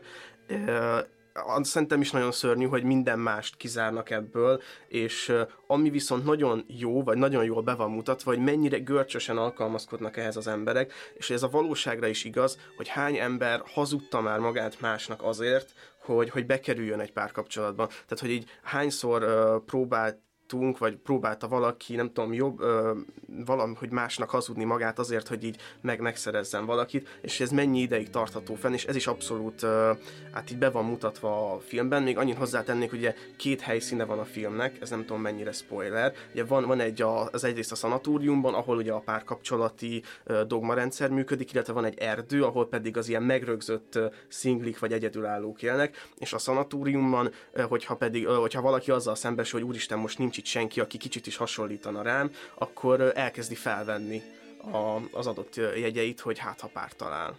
Az én véleményem, vagy az én hozzáfűzni valóm azzal kapcsolatban, amit korábban említettetek, hogy nem csak az a lényeg, hogy közös tulajdonságotok legyen, hanem hogy közös hibátok. Nem tudom, ezt megfigyeltétek de hogy mindenki, aki együtt van, az, ami közös hibával rendelkezik, kivéve azok, akik a, a városban élnek, mert ott talán a, az egyik szereplőnek a szülei talán a zenében hasonlóak, hogy együtt gitároznak, és hát nem tudjuk, hogy van-e közös hibájunk, de hogy amikor a szanatóriumban próbálnak egymással kapcsolatos tulajdonságot találni, ez mindig egy hiba. Hogy sántít, hogy vérzik az orra, hogy rövidlátó, hogy érzelmek, érzelemmentes, ugye szinte már ilyen pszichopátiás személyisége van. Szóval, hogy én nem értem, hogy miért kell a másik emberben ezt a mély hibát keresni, és a közös hibát. Ez valami egymás, egymás elfogadása miatt egy ilyen, egy ilyen első lépés, hogyha elfogadom a másik hibáját, meg a saját hibámat, akkor az alkalmas hát ez a párkapcsolatra? Egyébként szerintem ez arra a jelenségre reflektál, amikor hasonló, tehát hogy ez nagyon gyakran elő szokott fordulni, hogy párkapcsolatban olyan, tehát hogy olyan sérültségű emberek kötnek párkapcsolatot, akiknek a sérültsége ki, ki egyenlíti egymást, és hogy lehet, hogy ez Ja, nem. Egyébként azt gondoltam, hogy ez erre reflektál, de itt valójában két különböző sérültség van, ami kiegészíti egymást, itt viszont ugyanaz a sérültség van. Én szerintem hogy talán ab, ab, abból következik ez, nem, hogy te már ezt a fajta sérülést ismered, tehát hogy uh-huh. el tudod fogadni, tudod, hogy mik azok a, a, a pontok, amik, amik érzékenyek, tudod azt, hogy hogyan kell ez a kérdéshez hozzáállni, és ezt így a másik félben is tudod kezelni, hogyha már egyszer magadnál tudtad, és talán ez, ez lehet egy ilyen kapcsolódó pont.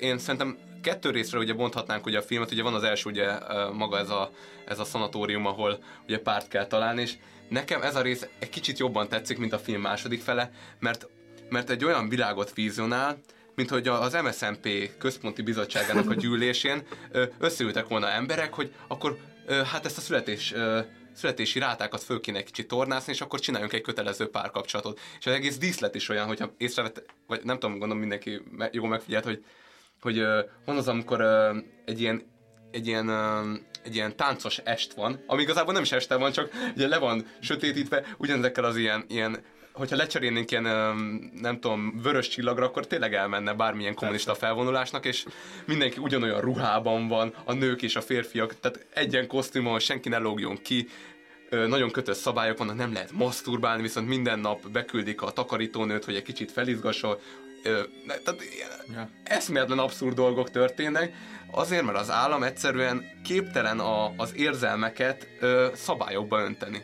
És emiatt, amikor ez megpróbál egyfajta írott joganyagot képezni, hogy ezt így meg így kell csinálni, egyszerűen a dolog képtelen funkcionálisan működni. Hmm, uh, igen, hát mindenképp egy totalitárius eszméről van szó, a szerelem totalizálása, de hogy tényleg képtelen működni, mert mint hogy így, most, most pont ebben gondoltam bele, hogy ebben a filmben ez a modell végül is vannak outlierek, akik így kiszorolnak az erdőbe, de működik. Hát, hogy sikerült kapcsolatokat csinálni. Igen, az biztos, hogy ebben a helyzetben, hogyha bele vagy kényszerítve, vagy 45 napod van, és kvázi meghalsz, ugye idézőjelbe vagy állattá változol, akkor azért, hogy is mondjam, tehát Pál Feri fogalmazta meg azt, hogy a változással kapcsolatban volt egy ilyen gondolat, ami nagyon tetszik, hogy az ember akkor jut el a változásra, hogyha a helyzet fenntartásának a kellemetlensége már sokkal nagyobb, mint a változással járó kellemetlenség. És ugye ebben a helyzetben a változatlansággal járó kellemetlenség az az, hogy akár egy állattá átváltoztatnak, amit később lehet, hogy agyonütnek az útszélén, vagy pedig ugye fogod magad és megembereled magad, és valakivel keresel egy olyan olyan megegyezést, vagy egy olyan kapcsolatot, ami mind a kettőtöknek egy, egy, hát egy, egy, egy deal helyzet, hogy, hogy akkor mind a ketten túléljük, csak akkor egymást kell elviselni. Igen, meg hát ez egy nagyon deszokralizált szerelmet mutat be ez a film, tehát hogy hogy visszaadjuk a szót, ez, igen.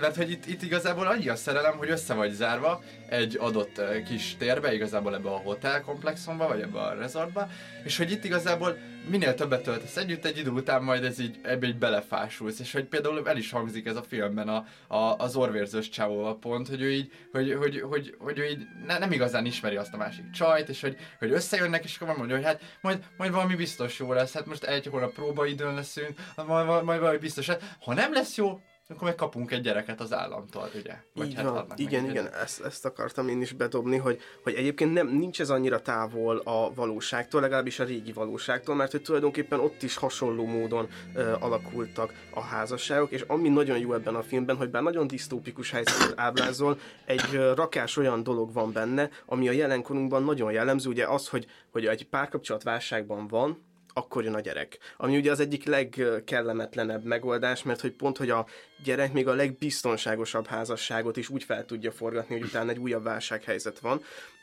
Illetve még az, hogy hogy ugye vannak a szingli karakterek, akik elmennek meglátogatni a szülőket, és azt hazudják, hogy párkapcsolatban vannak. Hát ez annyira csodálatos, hogy én el sem tudom. Ez is egy ilyen nagyon uh, valóságos dolog, hogy na és mi a helyzet a barátoddal? Na, csajod van már? Ugye, ugye, ugye, hogy, ugye, hogy van? És akkor tehát lényegében majdnem, hogy bele vagy kényszerítve egy hazugság helyzetbe. Vagy hogy én már hallottam ilyet, uh, ilyen rokoni találkozón, van-e barát-barátnő, nincs, ó, biztos, hogy van, csak még nem mutattad be, és hogy maga ez a helyzet, hogy, hogy olyan nincs, hogy nincs. Oké, okay? tehát ebben a párbeszédben, ha azt mondod, hogy nincs, mm. akkor én most viccesen azt feltételezem, hogy hazudsz. Ez a film azért is fantasztikus egyébként, mert itt nagyon sok mindenre azt mondja, hogy nincsen köztes megoldás. Rögtön a film elején elkényszerítik Davidet, ugye a, a filmnek a főszereplőjét, hogy válasszon nem identitást. Nem hagyják, hogy köztes megoldást válasszon. Rákényszerítik, hogy válasszon cipőméretet, nincsen félméret és rákényszerítik, hogy válaszol párkapcsolati stratégiát. Olyan nincs, hogy, hogy nem tudom, egy köztes megoldásban rekedsz, hogy nem köteleződsz el, de azért szereted, vagy nem szereted, de azért elköteleződsz. Nem lehetsz úgy valakivel, hogy nincs egy közös negatív tulajdonságotok, és nem lehetsz ö, nem, nem, lehet, nem lehet szerelmes egy olyan közegben, ahol meg van tiltva a párkapcsolat, nem érhetsz hozzá.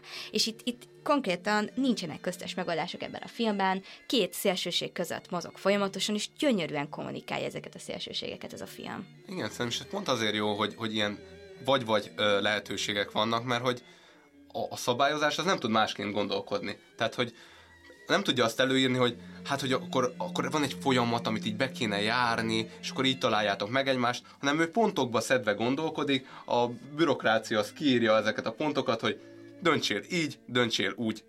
És ezt lehet szépen leírogatni, meg, meg, meg adminisztrálni, meg végrehajtani, és ettől, ettől annyira szorongató ez az egész helyzet.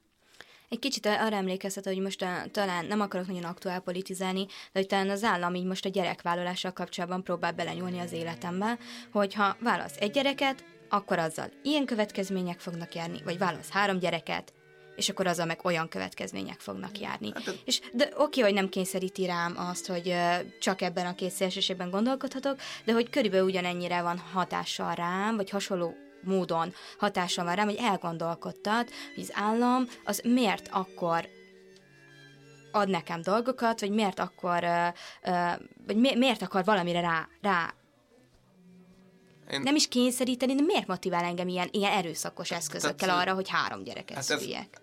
Nyilvánvalóan most tehát ezt meg lehet fogni e- ebből a szempontból is, hogy, hogy mennyire akar az állam itt most beavatkozni, hogy igen, szüljél, szüljél, szüljél, de közben az ő oldaláról, tehát nemzet stratégiai szempontból, ahogy ezt nagyon szeretik hangsúlyozni, mm. a nemzet stratégia most egy nagyon menő szó lett a, a, Legalább a, annyira, mint a deszakralizál. Igen, igen, csak a kormány, másik kormány médiában.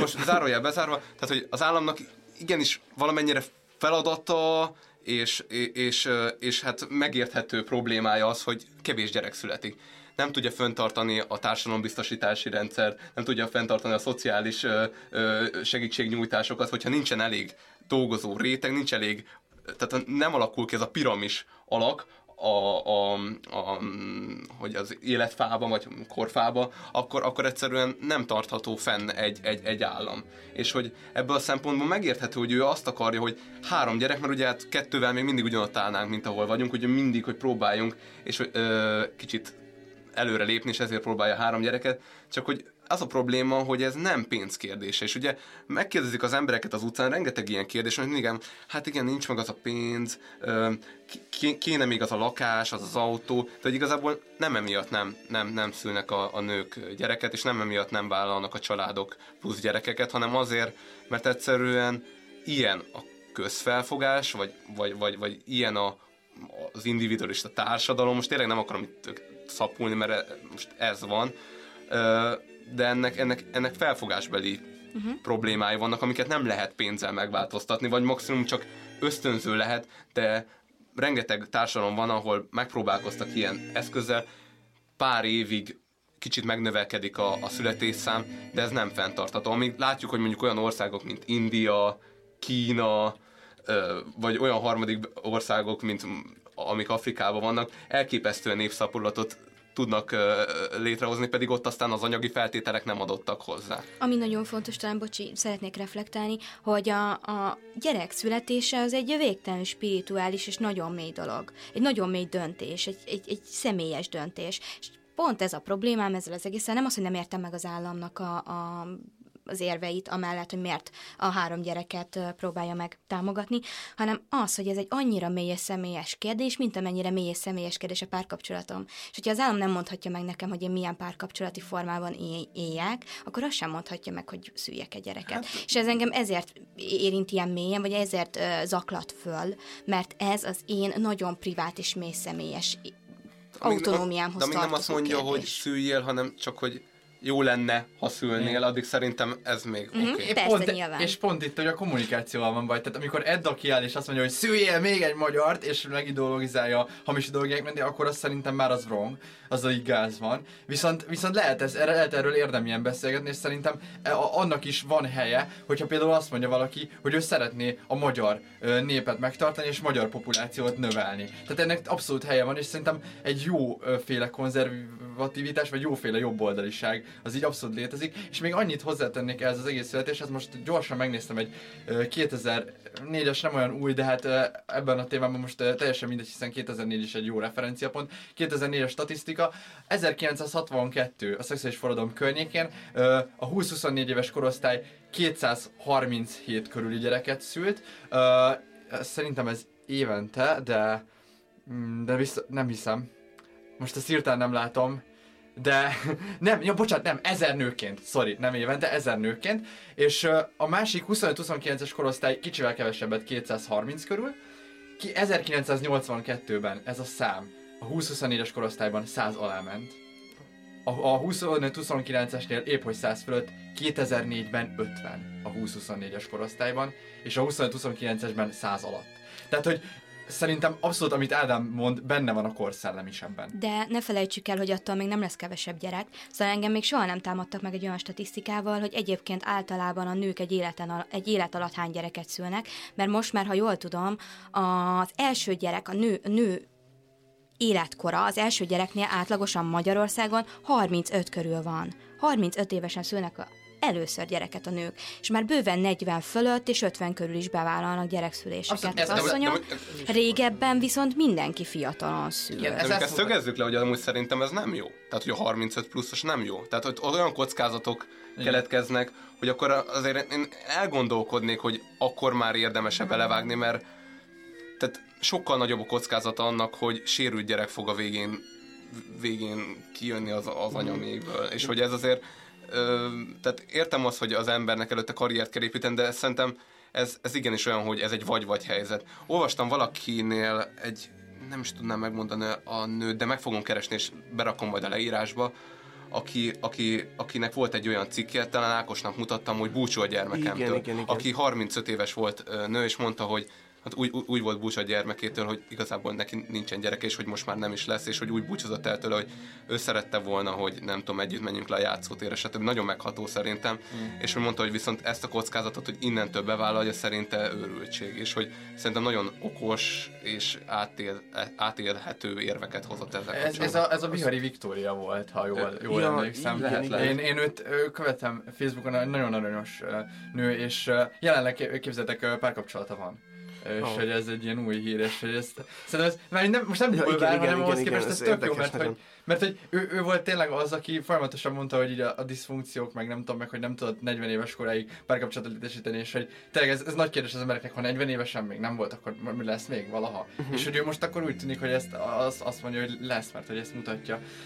Teljesen mindegy, ezt most uh, kicsit eltértünk a fő Ja, témától igen, a filmünktől. egyébként azt akartam még ezzel kapcsolatban mondani, ez nyilván mindenkinek egy személyes és nagyon belső döntése, és hogy még hogy tovább hype a filmet, hmm. nagyon sok ilyen apró személyes motívum van, és szerintem én most láttam a filmen legjobban megfogalmazni azt, hogy mit jelent egy párkapcsolat, ugyanis a főszereplőnek fáj a háta, és kenőcsöt ken a hátára, és a, hát a, egy, egy nő megkérdezi hogy bekenhetem a hátad ott, ahol már nem éred el, és hogy ennél szebben megfogalmazni Aha. azt, hogy mit jelent egy párkapcsolat, nagyon apró, nagyon személyes, és hogy így tulajdonképpen ez két embernek a szövetsége, ami értelmezhető gazdaságilag, gyerek szempontból, de egyszerűen csak úgy is, hogy így segítünk egymásban, és olyan dolgokat viszünk véghez, amit egyedül már nem, nem tudnánk. És megosztjuk az erőforrásainkat, és ez, ez tök jó. Ez tök Nagyon jó így. Beszéljünk egy kicsit a másik oldalról, még talán a szingli oldalról, mert talán arról kevesebb, Jó. kevesebb szó esett. Igen. Ö, ugye ők az erdőben vannak, ugye elmenekültek a, a párkapcsolati kényszertől, és Kivonultak a természetbe, Kivonultak. mint Russzó. Hmm, igen. szép. Viszont nekik is megvan a saját maguk dogmatikus szabályrendszere, ők elfből elutasítanak mindenféle párkapcsolatot, a flörtölést is, tehát ezeket is ö, súlyos szankcióval büntetik. Például aki ö, csókolózik, aztnak fölvágják a száját, és az egész közösség előtt megszégyenítve kell ezt végrehajtaniuk. Ö, továbbá úgynevezett van a, a közösüléssel is. Tehát ö, a táncesteket ők nem úgy tartják, hogy formalizálva mindenki ugyanolyan ruhában, hanem mindenki egyedül táncol, fülhallgató a fülben, és egy, egy ilyen uh, walkmanen, vagy uh, nem tudom, valami Hmm, ilyesmi igen, eszközön. Discmanen. Ja, sok, Discman, sokkal törzsiebb ez a, ez a fajta társadalom ott, amit ők élnek, vagy hát kevésbé, tehát nem az, hogy felülről jövő irányítás, hanem ott sokkal ilyen törzsiebb, de ne, mégis a kooperáció ugye nem lehet teljes, hiszen nincsenek igazi kapcsolatok. Ez nagyon különös, és hogy és hogy én, én inkább, én most vonnék egy kis párhuzamot, ami lehet egy picit távoli, de hogy szerintem ide tartozik, főleg annak kapcsán, hogy, hogy deszakralizálni, illetve intézményesíteni a szerelmet, és hogy van most számtalan ellenforradalma ennek a szexuális forradalomnak, ezek egyik a MGTOW például, ami az a men going their own way, tehát hogy a férfiak, akik a saját útjukon mennek, akik kifejezetten azt a dogmát vallják, ez a piros pirulának is nevezhető, Ah, hogy igen. igen, A Matrixból. A, a Matrixból bevették a piros pirulát, ők nem hisznek ebben az egészben. A férfi egyedül is boldog, ez például az egyik olyan, uh, amit Ádám is mondott, hogy szélsőséges értelmezések vannak, ez a, ez a szingliségnek a szélsőséges kiállása. És, és illetve van ennek egy még tovább, gond, vagy hát tovább gondolása, de nem, nem tovább gondolás, ez kifejezetten csak egy fekete tablettának nevezett lehetőség, ezt ők maguk ideologizálják fekete tablettának, az incelek. És ez az incel, incelség egy nagyon érdekes kérdés, mert hogy ők is ki vannak szorulva ebből az egész szexuális forradalomból. Az incel az annyit jelent, hogy involuntarily celibate, tehát hogy uh, akaratán kívül uh, celibátusba vonult, tehát hogy akaratán kívül szűz, és hogy ezek az emberek uh, ezek az emberek mostában csomó terrorcselekményeket vé- véghez visznek nők ellen, erről lehet hallani, de arról, arról is lehet hallani talán, linkelni fogunk egy cikket, hogy egy közgazdász megfogalmazta, hogy szexuális újraelosztás kéne a világban, mert hogy, mert hogy a szexualitás is egy olyan jog, ami az ember szabadságjogához tartozik, és egy intimitás nélkül ugyanúgy nem lehet élni, mint biztonságos fedél nélkül, tehát ez a Maslow piramisból is kicsit kiindul, és hogy miért, miért hagyunk akkor az út szélén emberek? Azért, mert Én, bocsi, csak hogy ö, nekem egészen szélsőséges, vagy ilyen pragmatikus ezzel kapcsolatban az álláspontom. Én azt gondolom, hogy ez a mentalitás, amit az inszelek, vagy akár a MGTOW is képvisel, az nagyon-nagyon ö, ugyanaz, ami hát nem is tudom, mondjuk Kerinek a mentalitása, hogyha azt mondja, hogy miért nem jön össze nekem egy pasi sem. És hogy, hogy igazából az, hogy, hogy valaki párkapcsolatban legyen, vagy az, hogy, hogy valaki egy boldog életet éljen, az nem kizárólag a másik emberen múlik, és hogy mindig el kell gondolkodni akkor, hogyha valaki azt mondja, hogy engem minden csoport kiközösít, engem mindenki bánt, nekem nincs egy barátom se, hogy ennek mindig két oldala van. Tehát előfordulhat az is, hogy ők visznek ebbe olyan diszfunkcionális viselkedéseket, amivel kizárják annak a lehetőségét, hogy ők egy megfelelő párkapcsolatban tudjanak élni, és hogy, hogy igen, szóval, hogy én ezzel kapcsolatban talán elég, elég szélsőségesen elutasító vagyok. Szóval szerintem ezt mindenki, szóval az az igazság, hogy szerintem ez egy ilyen világ, ahol versengünk egymással, és, és hogy ezt, ezt a versenyt talán be kell vállalni. Nem tudom, ti mit gondoltok. Ami nagyon fontos, hogy nagyon sokan elfelejtik, hogy a párkapcsolat az egy nagyon kemény meló. Egy nagyon kemény meló, amit magadban kell véghez vinni, a másikkal kell együtt véghez vinni. És ez nem jár, és így nem az öletbe hullik általában. És ez a komoly munka, ez, ez egy olyan dolog, amit meg kell tanulni, véghez vinni, és ami be kell vállalni.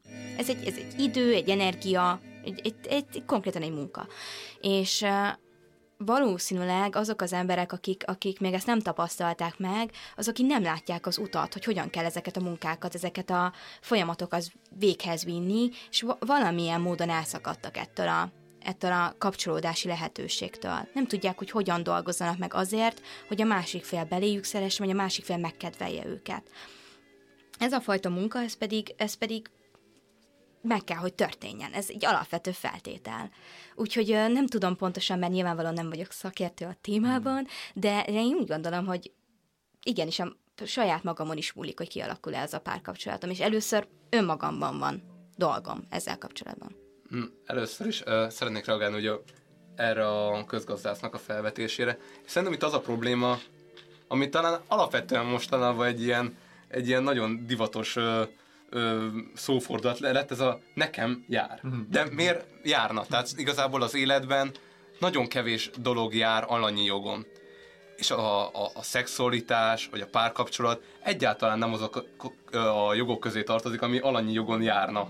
Hiszen itt egyrészt van az embernek egy önrendelkezése, és hogyha a másik nem akar párkapcsolatot létesíteni, vagy nem akar szexuális kapcsolatot létesíteni, az az ő önrendelkezésével való beavatkozás, az ő jogát biztosan sérti. Tehát azért lássuk azt, hogy mindig van, van tehát a jogok valaki másra kötelezettségeket rónak, és hogy ezeknek pariban kell lennie egymással, és ezeket nem lehet csak úgy ö, statisztikailag, meg közgazdás szemlélet módjára elosztogatni. Ö, Ami nagyon fontos talán itt, hogy a szex az nem nem a pénz kérdése. És tényleg nem. Oké, hogy vannak ezek a szolgáltatások, bizonyos szolgáltatások, amik nem feltétlenül legálisak, de hogy ö, egy másik emberen múlik, hogy te azt megkapod-e. És ez a másik ember, ezt tisztelni kell. A párkapcsolat és a szexualitás az egy alapvető közös tiszteleten alapul normál esetben. És ezt a tiszteletet is ki kell, hogy építs magadban talán. Hát és szerintem pontozzuk le a filmet, hiszen lassan kifutunk az időből. Ö, valaki szeretné kezdeni? Én szívesen elkezdem. Nekem ez egy óriási meglepetés volt, és szerintem nagyon sok aspektusáról lehetne még beszélni, mert rengeteget nem is említettünk. Mindenki nézze meg, és akár többször is, mert talán szerintem ez többször nézős filmnek is mm. lehet mondom a pontot 9-es nekem ez a film. Igen, ez tényleg egy nagyon jó film, tényleg többször nézős, másodjára nekem sokkal jobban tetszett, sokkal jobban tudtam értelmezni, elhelyezni a szimbólumokat annyit lehetne még tényleg beszélni, hogy még az is előfordulhat, hogy, hogy még előkerül nálunk ez a téma, hiszen ugye legutóbb is jelentkeztünk egy évzáró értékelésen, majd ez 2019-ben is várható. Ö, annyit szeretnék még mondani, hogy ez egy pont, ez egy hetes. Ez a film nekem nagyon nagy hatású volt, én nagyon szeretem, amikor ennyire mélyen foglalkoznak a párkapcsolattal és a társadalmi kérdésekkel. Nagyon sok absztrakt elem van benne, mi aztán tényleg nagyon élvezhetővé teszi a filmet, és ez egy művészfilm, ami abszolút nézhető, de annyira nézhető, hogy bárki számára nézhető szerintem, és ez egy olyan tulajdonság, ami nekem nagyon kiemeli a többi művészfilm közül, úgyhogy nekem ez egy nyolcas. Szerintem ez az utóbbi idők legjobb disztópikus filmje, amit láttam, és én rendkívül kedvelem. Egy 8-as uh, ponttal tudnám ezt jutalmazni, lehet, hogy egy kicsit fölé is menne, de még úgy érzem, hogy a, film második fele az, az egy kicsit, kicsit lejjebb húzza. Mindenkinek tudnám ajánlani. A következő film, amivel foglalkozni fogunk, és ebből hallhattok most egy bejátszót, az pedig a Keserű Méz lesz. Teltek múltak az évszakok. Mimi arca még mindig ezer titkot rejtegetett, teste ezer édes ígéretet. De a lelkem mélyén sötét félelem bujkált, hogy elértük már kapcsolatunk csúcsát. És innen csak lefelé megyünk. És akkor történt valami. Ami a dolgokat új megvilágításba helyezte. Kitzbühelben voltunk. A sí paradicsomban. Kivettem egy faházat. Ez is egy olyan éjszaka volt.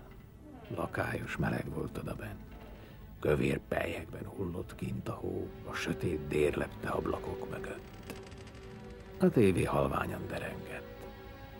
Mimi a földön feküdt, csak egy póló volt rajta, és egy régi amerikai limonádét nézett németül.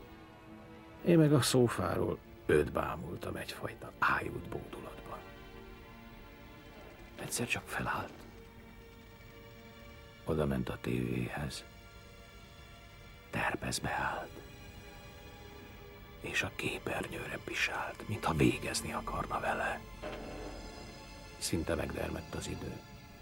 Legördültem a szófáról, és alvajáróként kúztam felé. Befurakodtam a lábai közé, a hátamra fordultam. És rögtön beborított az a meleg, aranyló zuhatag. Elárasztott az arcom, az orjukam, aztán a szemem, és akkor, és akkor lángcikázott át az agyamon. Sok millió voltos feszültséggel, és egy vakító villanás a szemgolyóm mögött. Ez volt életem legnagyobb orgazmusa. Uram, teremtőm. Izzó pengeként járt újra meg újra át. A Nílus volt, a Ganges, a Jordán, az életvize, az újra keresztelésem. Oszkár, én nem hiszem, hogy vaskalapos lennék, de mindennek van határa. Elég a nyavajgásból. Én az igazságot osztom meg veled, hallod? Kitágítom a szexuális látóköröt. Már miért kéne kitágulnia? Biztos jókat hancuroztak Fionával. Jól nevelten és higiénikusan. Minket hagy ki ebből.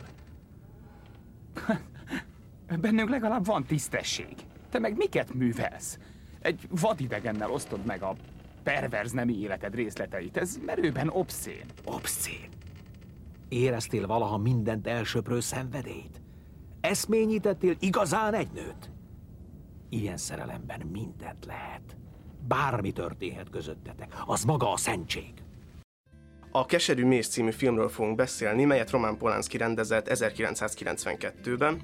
A film cselekményét úgy tudnám összefoglalni, hogy adott egy beszűkül, beszürkült házaspár, Nigel és Fiona, akik házasságuk hetedik évfordulóját egy Indiába tartó hajóúttal ünneplik meg. Ezen a hajóúton a házaspár találkozik egy titokzatos, rendkívül vonzó nővel, Mimivel, aki időről időre megpróbálja elcsábítani Nigelt. A titokzatos nővel nagyjából egy időben feltűnik egy szintén titokzatos tolószékes férfi, aki Mimi férje, és elkezdi elmesélni Nigelnek a házasságuk és a szerelmük történetét, tehát a cselekmény az két szálon fut, egyrészt láthatjuk a hajóutat, ahogyan Nigel próbál ellenállni a titokzatos Mimi csábításának, másrészt pedig láthatjuk Mimi és a férje múltját, ami egy ízig-védig szenvedélyes kapcsolatnak a története. Szerintem ez a film remekül ábrázolja azt, hogy az emberek mennyire kiszolgáltatottak a szerelemnek, vagy inkább a nemi vágynak, és ennek kapcsán kérdezném azt tőletek, hogy ti mit gondoltok, a szerelem vagy a párkapcsolat mindenképp együtt jár a kiszolgáltatottsággal. Maga a párkapcsolatnak talán az első szakaszában megtörténik egy ilyen hihetetlen bizalmi lépés, az pedig az, hogy elkezded, elkezdesz magadból egyre többet feltárni a másik ember előtt. Az önfeltárás, ez egy nagyon kiszolgáltatott, kiszolgáltatott állapot. Megmutatod minden hibádat, oda teríted a másik elé, és megkérdezed tőle, hogy elfogadsz engem? Ha igen, akkor lépjünk tovább, és próbálkozzunk meg ezzel. Ha nem, akkor pedig visszalépsz, és borzasztóan megsérülsz, hiszen kiterítetted mindenedet, ott volt mindened, és nem volt elég. És ez a fajta kiszolgáltatottság, ez szerintem minden párkapcsolatban benne van, de természetesen nem úgy, ahogy a keserű méz, ezt majd ma látni fogjuk, hogy hogyan mutatja meg, vagy hogyan mondja ki. Igen, tehát van egy ilyen, van egy ilyen normatív kiszolgált, kiszolgáltatás, önmagad kiszolgáltatása valamennyire, meg, önmagad megmutatása igazából ez egy ilyen, ilyen valahogy egy ilyen levetkőzéssel egyenértékű. Tehát le- leengeded a, leengeded a, a, a pajzsokat, a, a, a mindenféle protektív tényezőket, és igazából ott vagy te, és akkor így ez vagy te, és akkor ezt el lehet fogadni.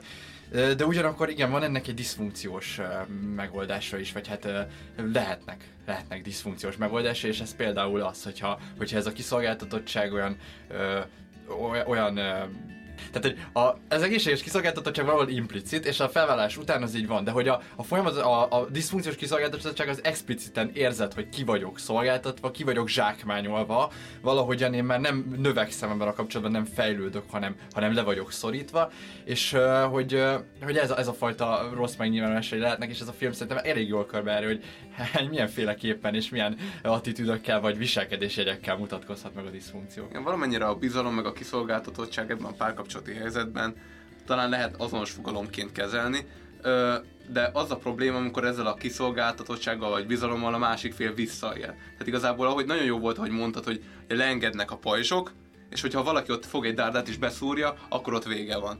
De, de, de közben pedig anélkül, hogy ne engednénk le a pajzsokat, nem jöhet létre a párkapcsolat, tehát hogy ez egy ilyen 22-es csapdája. Ö, és az lenne jó, hogyha a bizalom az olyan erős lenne, hogy senki nem próbál meg dárdát döfni a másikban.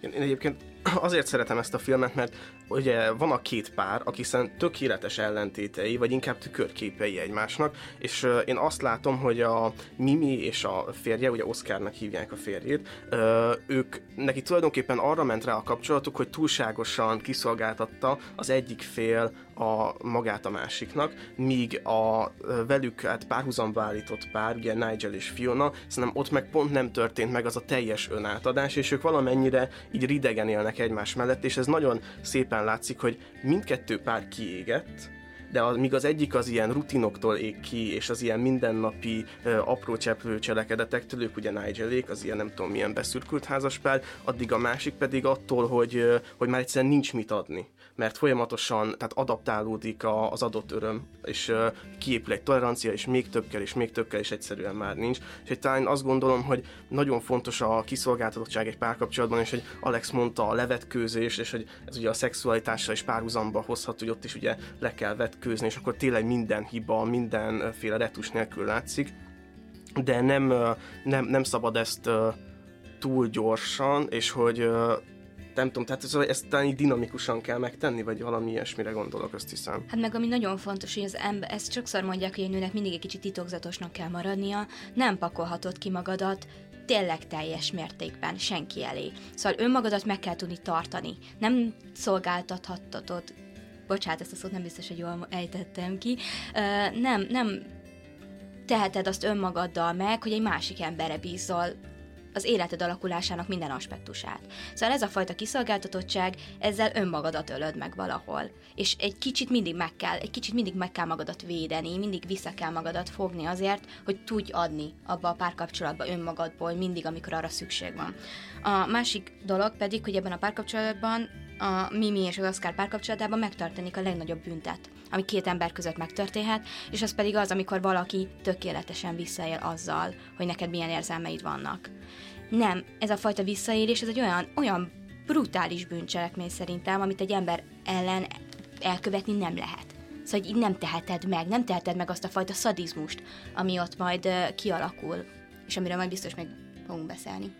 Igen, tehát ez a, a amit mondotok, hogy ez a titokzatosság, meg maradni, egy kicsit hagyni még a felfedezésnek, és hogy ez itt náluk abszolút eh, nem volt meg, vagy hát megismerkedtek, és egyből már ilyen nagyon intenzíven, nagyon-nagyon, és hogy pont ez a hogyha mondjuk, nem tudom, a szerelmet vagy a kapcsolatot lehet ilyen uh, láng, gyakran láng metaforával, akkor ez az ilyen gyorségésű uh, szerelem volt igazából, tehát hogy így uh, amint kifújt már igazából nem is volt annyira érdekes, és ez el is hangzik egy csomó. Tehát például van az a klasszikus jelet, amikor leissza magát teljel, és az első ilyen nagyon-nagyon vadító volt a csávó számára, és így fú, teljesen, teljesen uh, beindult tőle, és amikor már másodjára történik ez, akkor figyelj oda jobban, igyál már, milyen, mit iszol Ja, félre. igen, mi- miért iszol üvegből? Igen, igen, miért iszol üvegből, ha nem tudsz inni. Rohadt undorító vagy, tehát így igen, beleállt a, a dologba. és hogy ez, és ez, és ez, ez egy akkora tényleg egy elemi gonoszság, hogy hogy lehet ilyet, tehát hogy, hogy amikor már valakivel, tényleg valakit megszelidítesz mondjuk egy ilyen képet kézzetek, hogy valakivel el, el, el, megmutatod neki, hogy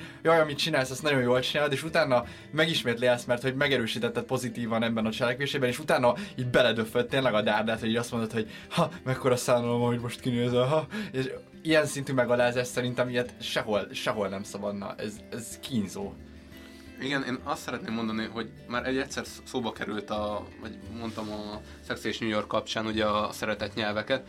Azt gondolom, hogy itt Oscar, ugye úgy hívják a férfi főszereplőt, neki a szeretett nyelve az a testi érintés. Tehát ő neki ebből ért, másból igazán nem nagyon, míg mondjuk mi minek van a testi érintés, és amúgy a, a minőségi idő is. És igazából az a helyzet, hogy amint a, a testi érintést kiátszották, mint kártyát, tök, tökéletesen elégették, öntötték rá a benzint, mint a mint hogy a muszáj lenne. Utána az egyik oldalon maradt még, még, még szeretett igény, a másik oldalon pedig nem. És igazából egy párkapcsolatban az egy fontos lenne, hogy egy ilyen libikóka helyzet van, hogy 50-50-50, tehát 50-50 százalékig szeressük egymást, vagy mondjuk 40-60, de semmiképpen ne boruljon fel az egyik oldalra az egész, mert akkor az egyik leválik, a másik pedig írtóan elkezd ragaszkodni, és akkor áll elő az a helyzet, amit ö, Csoki, te mondtál, talán nem tudom, lehet, hogy a, hom, a homár kapcsán, hogy, hogy, hogy, egy, hogy az ignorancia az, az a lehető legkeményebb büntetés, amit a másikkal lehet tenni, és itt megtörténik az az ignorancia, ami, aminél én filmben nem nagyon láttam még durvábbat. Tehát, hogy valakit ennyire porig alázni, rombolni, megszégyeníteni, tehát ez az ember minden büntetés megérdemel az élettől később. Igen, bár én nem még azt is hozzátenném ide, hogyha így ne pszichologizáljuk el teljesen a filmet, de hogyha Miminek megnézzük a kötődési stílusát, ő egy ilyen szorongó, aggodalmaskodó kötődési stílussal rendelkezik, ami azt jelenti, hogy óriási intimitást akaszt a másik emberre egyből, és uh, tulajdonképpen képtelen megtűrni mást az adott, a, tehát a szeretetének a tárgya körül, és folyton azon szorong, hogy biztos már nem szereti a másik, és hasonló. És hogy uh, ilyen emberek abszolút vannak, és hogy ezzel egyébként lehet élni együtt, szóval ez nem egy ilyen kóros dolog. Itt az a probléma szerintem, hogy Mimi végtelenül vonzó, és hogy amikor ráakasztotta az intimitását a másik emberre, az tulajdonképpen a szexualitás volt, amivel a másik ember pedig tudott azonosulni, és így tulajdonképpen négyzetre emelődött ez a helyzet, és egy akkora kötődés alakult ki, amiből Mimi már képtelen hát így kilépni. És hogy nyilván ez nem jó, és hogy ez annyira jó, hogy van egy tökéletes szerelem, ugye Párizsban ismerkedik meg Mimi és Oscar, Oscar egy feltörekvő író, Mimi táncosnő akar lenni, és az egész meg, tehát egy tökéletes romantikus filmnek indul az egész, és, és hogy hogyan el lehet ezt rontani pusztán a mohósággal. Én, én azt mondom, hogy akkor beszéljünk egy kicsit arról, hogy, hogy mit gondolunk, hogy mi a szerelem, mert hogy mi már ezt a, egy kis insider info, hogy a műsor előtt már érintettük ezt a témát korábban, hogy, hogy így a szerelem az igazából ö, kötődés, vagy, vagy, vagy, vagy, vagy igazából erotikus vonzalom? Melyik? Melyik? És uh, Ákos, te már mondtál ezzel kapcsolatban a múltkori adásban ja, egy... Igen, igen, én azt, azt gondolom, hogy ugye van a, a háromféle szeretet értelmezés, ugye ez a volt a görögöknél, ugye van az eros, ami az erotikus vonzalom, ami úgymond lentről felfelé irányul, van a filia, ami ugye az egy szinten lévő baráti szeretet, és az agape az isteni szeretet, ami fentről lefelé áramlik, és én azt gondolom, hogy a, hogy a valódi szerelem, amit érdemes szerelemnek hívni, az akkor történik, hogyha az eros és a filia az így egy ö, időben jelen van, és az is tény, hogy általában azért a romantikus filmek inkább az eroszból építkeznek, és hogy ez nagyon sokszor össze van itt mosva. Hát a végén, hm. most én mindenféle spoiler nélkül, elhangzik egy olyan mondat, hogy én beleszerettem magába. Igen. És tehát egyszerűen üvölteni tudnék, hogy az minden. Az csak nagyon nem. sok minden, csak nem szerelem. Igen. És, és igen, szóval ez... ez... De ott a karakter mondja is neki, hogy nem. Ja, igen, igen, nem, nem, nem, ez, ez csak egy álomkép, vagy valami ilyesmit mond neki. Igen. Az, az mi egy nagyon őszinte, látszik, hogy már tud reflektálni magára a pillanata, hogy már így érzi, hogy hogy attól, hogy ő vonzó, szóval nem, nem, attól, hogy a vonzóságára így reagál egy férfi, ahogyan mondjuk a férfiak Oscar is és Nigel is reagálnak, az még nem jelent igazából semmit. Tehát nála akkor történt valami kis fejlődés ezek szerint talán. Igen, igen. Még egy kemény életút áll mögötte. Hát ez biztos. E, igen, de hogy szerintem kifejezetten az van, hogy az Oscar az kifejezetten ilyen eroszt érzett, és hogy ez a mhm. lassú, ez a gyors láng, ez a gyors tűz, ami így elpárolgott, ez az volt. És hogy, hogy szerintem itt, itt jön ki, hogy én nem is feltétlenül a filia, vagy nem tudom, a görögök még talán nem gondolkodtak ezen a, a, az anyai mintákon, vagy a, bár mondjuk Odysseus, nem Oedipus, Oedipus, nem tudom, de hogy szerintem van a kötődésnek, a, ez egy külön doménje lehet ennek. Tehát az, a, a, az egyik fajta szeretet az kifejezetten az erotikus vonzalmakból jön, a másik pedig, pedig kifejezetten a, a tárgykapcsolatból, amit már említettünk, és hogy, hogy mi minél megtörtént ez a regresszió, meg ez a tárgykapcsolódás, meg ez a tükrözés, meg, meg minden ilyen folyamat, és hogy ő ezért nem tud annyira kiszakadni, és ezért maradt ebbe benne, viszont ez a másiknál nem történt meg, nem történt ekkora, nem történt ekkora befektetés, nem volt kötődés. Hát igen, mert a csávó amúgy tehát nem egy jó ember, tehát azt azért, ha vizsgáljuk a filmen keresztül, azért eléggé lejön, hogy ő egy hedonista, individualista, csapongó, hát egy a római korban elmenne valamilyen nemes úrnak, aki nagy mulatságokat rendez a saját kis kúriájában, de hogy egyáltalán nem egy jó ember. És hogy neki, mint említettem, csak egyfajta szeretetnyelve van, ami, a, a, a, ami, ami pedig a szex. És amint ez, ez neki ki lett elégítve, tehát konkrétan minden, mindent kizsákmányolta a nőből, amit e, ezen a téren ki, kizsákmányolhatott. A klasszikus ö, szeretkezéstől kezdve egészen a legaljasabb, ocsmány, pisilős, tehát nem akarom részletezni, de hát vannak olyan jelentek, amikor a csávó már disznónak költözik, és a nő egy ilyen ostorra jön be, és hol a malacon meg. Tehát, hogy igazából mindent, amit a nőből ki tudott szedni, azt kiszedte, és igazából a nő ott maradt így csupaszon, ö, azzal az érték nélkül, amit eddig képviselt, hiszen a csávónak más igénye nincsen. És a nőnek pedig van igénye, hiszen ő úgy tekint arra a férfire, mint az ő nagy szerelme, vagy, vagy, vagy egy ilyen ideája, és hogy ő így ott maradt azzal az érzéssel, és az, hogy a csávó meg kiállt az érzés mögül, így, így, így leült a földre, és a, a nő az úgy mondta, hogy igazából bármit megteszek, csak hadd maradjak itt veled. Uh, amiről szerintem mindenképpen uh, szeretnék beszélni, ez a BDSM. És azért, mert itt nagyon úgy van ábrázolva, mint a szexuális kiégés felé vezető út egyik lépcsője. És talán az 50, 50 szürke árnyalata, Szürke 50 vagy mi, a árnyalata. szürke 50 árnyalata nagyon, nagyon ismerős számomra ez a világ látszik, abból is, hogy mennyire tudom a címét, de hogy ennek a korában érdemes az kinyilvánítani, hogy a BDSM-nek az alapja a bizalom. Az a bizalom, hogy a kiszolgáltatott fél, a szubdomináns fél bízik a, a dominánsában, azért bízik, mert hogy nem fog őt igazán bántani. Pont addig fog elmenni, ami, ami még neki jó lesz, amit még ő elvisel. És ebben a párkapcsolatban ez a fajta bizalom, ez a fajta kétirányúság, ez a fajta tisztelet nincsen benne. És ezért nem tud működni a BDSM, ezért nem tud működni közöttük a szexualitás, mert nincsen benne kontroll, nincsen benne keret, nincsenek határok, nincsenek megegyezett közös érdekek. És a, a, az igazi BDSM-ben van. És ez az, amit egyébként a szürke 50 árnyalata is félre kommunikál, meg most az egész világ félreérti, a szexualitásban megvan ez a fajta kétoldaliság, mind a két félnek jól kell magát benne éreznie, mind a két fél igényeinek ki kell elégítődnie, és a, a Mimi és az Oscar szexualitásában és szerelmében ez nem történik meg. Igen. Na, vagy egy- csak egy kérdést még visszadobnék, hogy az nem lehet, hogy, hogy ez már akkor kerül elő ez a fajta szexualitás, amikor amikor már az alap nem működik. Tehát, Mhm. hogy, tehát hogy ak- akkor, Abszolút, akkor ez egy túlingerlés. Ugye folyamatosan túl, túl ingerli magát az Oscar, mindig több és több ingerre van szükség, és a BDSM ez egy ilyen túlinger. Ja, jó, csak előbb dolog. nekem egy fél, akkor félreértettem, mert nekem az, az, az, az, hogy az, azt De mondod, hogy... Van olyan BDSM, ami Igen. alapból meg. Tehát nem, nem mindig nem. túlingellésből származik a BDSM, hogy erre akartál utalni szerintem. Hát valami ilyesmire akartam utalni, hogy, hogy nem akkor jutunk el már a BDSM-hez, hogyha, hogyha már az alap, alap nem működhet Nem. eléggé. Nem, azért a, a BDSM az tud nagyon jól működni, lehet az, hogy ez az alap szexuális stratégiád, de ez neked való valamilyen okokból kifolyólag, és egy egész életen neked ez normális. Itt viszont kifejezetten a kiégésnek egy stádiuma, amikor már semmi nem elég, és ez sem elég, és ez sem lesz elég soha. És ez egy két teljesen más dolog, és nem ez a normális BDSM, én csak erre akartam felhívni a hát, figyelmet. a- és még a BDSM-nél az is nagyon fontos, hogy a, a, a legtöbb közösség ennek hangsúlyozza azt, hogy nagyon fontos az ilyen aftercare, tehát hogyha valami probléma van, ami akadt így a, a BDSM session közben, vagy valami ebből az egész kapcsolatban van, akkor, akkor ott, ott tényleg, tehát van egy, van egy szeretet alapja az egésznek, tehát ott nem, nem, nem ilyen, nem ilyen jó, hogy meg is, meg, megláttad, el- elmentél interjúra egy csávóhoz, és akkor ő ledominál egy szerződéssel, és aztán bármit csinálhat veled, hanem ott egy komoly bizalmi alap, amiből kiépül ez a játék, de hogy alatta mindig ott van, hogyha épp le akarom bontani a játékot, és csak ölelj át, mert hogy amúgy úristen, most magamra ismertem ezekben a, a, és hogy a gyerekkoromra mondjuk meg, mert ez gyakori amúgy ilyen, szóval, hogy BDSM helyzetben nem tudom, ilyen redditeket lehet olvasni, és mindenféle dolgokat mondanak ilyen sztorikat, de ja, és hogy tényleg, szóval ez nagyon-nagyon fontos hangsúlyozni, és hogy ja, szerintem a BDSM abszolút legitim uh, anélkül is, hogyha ez csak ilyen, tehát hogy uh, lehet, hogy valaki az hogy a BDSM ez ilyen ex- exotikus,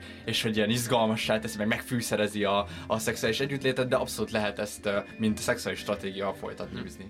Csak ennyit még. Igen, és amit talán még így exotikusnak tekinthető a filmben, szerintem az az, hogy ö, az Ni- Nigel karaktere, és én azt gondolom, de lehet, hogy ez csak az én berögződésem, engem nagyon megrázott a film, én ilyen másfélszer láttam, és még, még a fél is megrázott, hogy, hogy tulajdonképpen Nigel a, az egyszeri nézőt ábrázolja, aki, aki éli a kis komfortos életét, és hogy nyilvánvalóan elzárkózik az összes ilyen undorító, uh, szenvedélyes dologtól, de valójában nem, nem tud neki ellenállni, hogyha lehetősége lenne ezt művelni.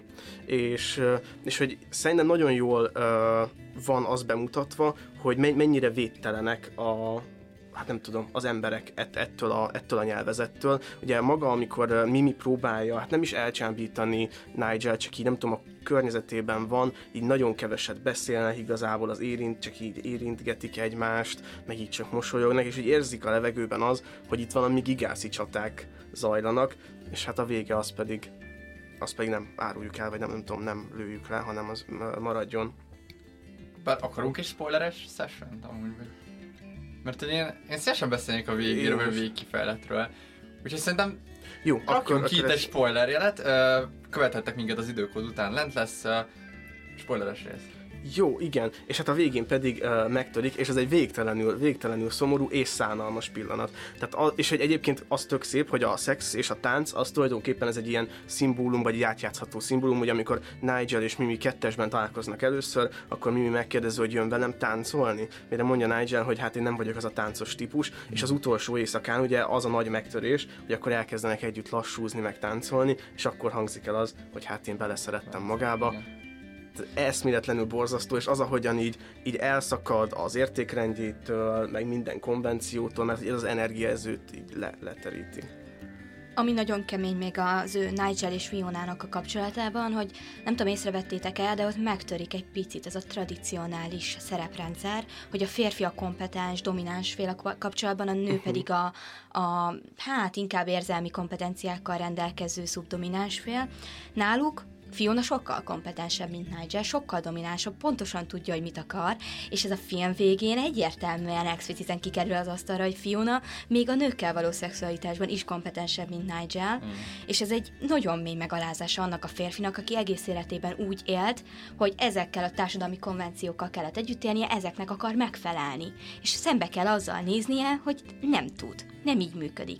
Most nem értek egyet azzal egyébként, hogy egy nő ne lehetne kompetens, hogy ne lehetne kompetens mint egy férfi, de, de nagyon komolyan el kell gondolkodni, hogy te milyen párkapcsolati struktúrában tudsz élni, és hogy neked ott mit kell, mit kell nyújtanod. Hogyha te nem vagy annyira kompetens férfiként, mint a, mint a barátnőd, vagy mint a párod, akkor el kell döntened, hogy ezzel képes vagy élni. Mert ez egy nagyon komoly dolog, és nagyon komoly munkát igényel belül. És Nigel ezt a munkát nem tudja megtenni szerintem. Nem elég, nem eléggé ö, reflektív hozzá. Van is egy ilyen idézet, hogy hát tudod, én mindenben jobb vagyok nálad, mondja uh-huh. a feleség, Igen. és látszik, hogy ezzel mennyire nem tud mit kezdeni, mert amikor kimegy gondolkodni ugye a fedélzetre, akkor is ezt a mondatot ismételgeti, hogy na drágám, te vajon most mit tennél, hiszen te mindenben jobb vagy nálam. Igen.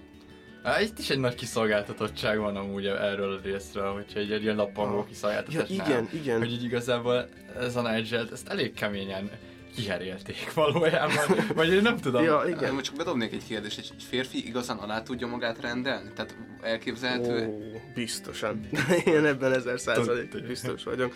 Mánt, hogy csak, bocsi, hogy uh, csak hogy így uh, látva a párkapcsolatokat, azért nagyon sok olyan klasszikus párkapcsolat van, tehát ezek ilyen 40-50 éves uh, emberek, ahol így a férfi teljesen alárendelte magát. Mondtad, erre az ilyen, tehát a papucs helyzetre gondolsz. Igen, igen, igen. igen. Azért az, mondjuk az nagyon nyomorúságos. Hát igen, gondolom ez személyiségfüggő, hogy ki mennyire. Szerintem azért nagyjából legyenek pariból karakterek. Ja, igen, ilyen szempontból ez, ez, ez lenne a fontos, mert hogyha valaki a másikat eltaposod, nagyon-nagyon, tehát csicskáztatásig mehet a dolog komolyan. Igen. Igen. Igen. Amúgy még annyit, hogy szerintetek mit üzen a film vége? Ezen én is gondolkodtam. Én, én azt gondolom, hogy, ö, hogy ugye az utolsó mondat, amit Oscar mond, hogy, hogy ó, csak túlmohók voltunk, baby. És hogy szerintem igazából a film vége a mértékletességet üzeni, ami nem egyenlő azzal, hogy elzárod magadtól akár az erotikát, akár a szexualitást, csak hogy ezt mértékletesen kell űzni, és hogy a mohóság az nem jó. Tehát, hogy szerintem mi- mindannyian ismerünk olyat, aki mondjuk gondolna egy olyat, amikor látja Mimit, hogy ú, ha ilyen csajom lenne, egy évig folyamatosan dugnám. és akkor itt van a film, itt ez történt, hogy egy évig folyamatosan dugtak. És így ez lett a vége. Szóval, hogy így szerintem az ilyen mértékletességre int a film, és hogy a mohóság az így a teljes káoszba vezet. Szerintem is, és szerintem ez, ez abszolút egy kiállás. Szóval szerintem ez a film kiáll a monogámia mellett valahol. És hogy igazából pont azért, mert hogy ez, én ezt a hajóutat egy ilyen karakterfejlődésnek, vagy egy kapcsolatfejlődésnek is tudom vélni a Nigelék szemszögéből. Hát a hetedik év.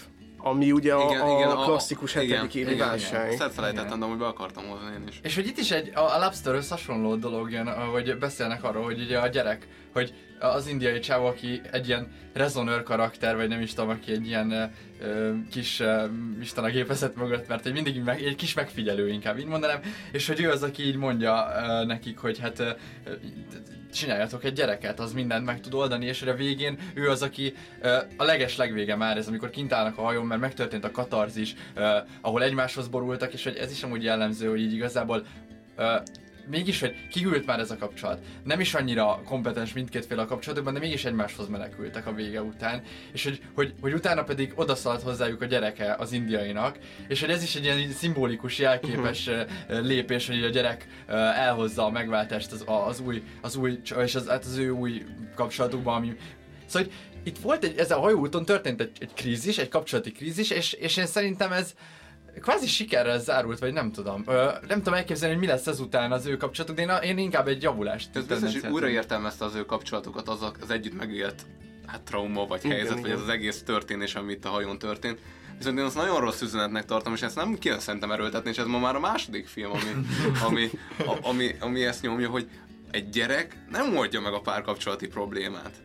De, de, Igen, az biztos, hogy egy másik válságba más, tereli má, másik válságba tereli át, de ez is megint csak Pál Ferit tudnám idehozni, ő szoktam mondani, hogy a, hogy a párkapcsolati elégedettség az első gyerek születése után meredeken zuhan alá.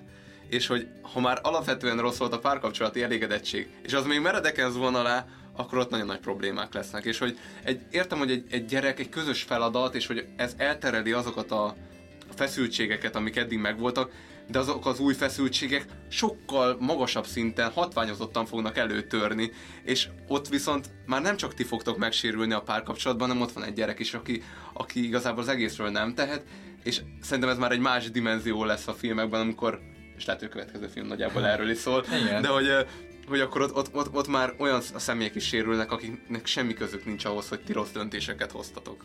Ami nekem ide még abszolút kapcsolódik, hogy Nigelnek talán, mint hogy az lett volna az utolsó kontrollja, az utolsó kompetenciája a párkapcsolatában, hogy szabályozta, hogy mikor lesz és hány gyerekük.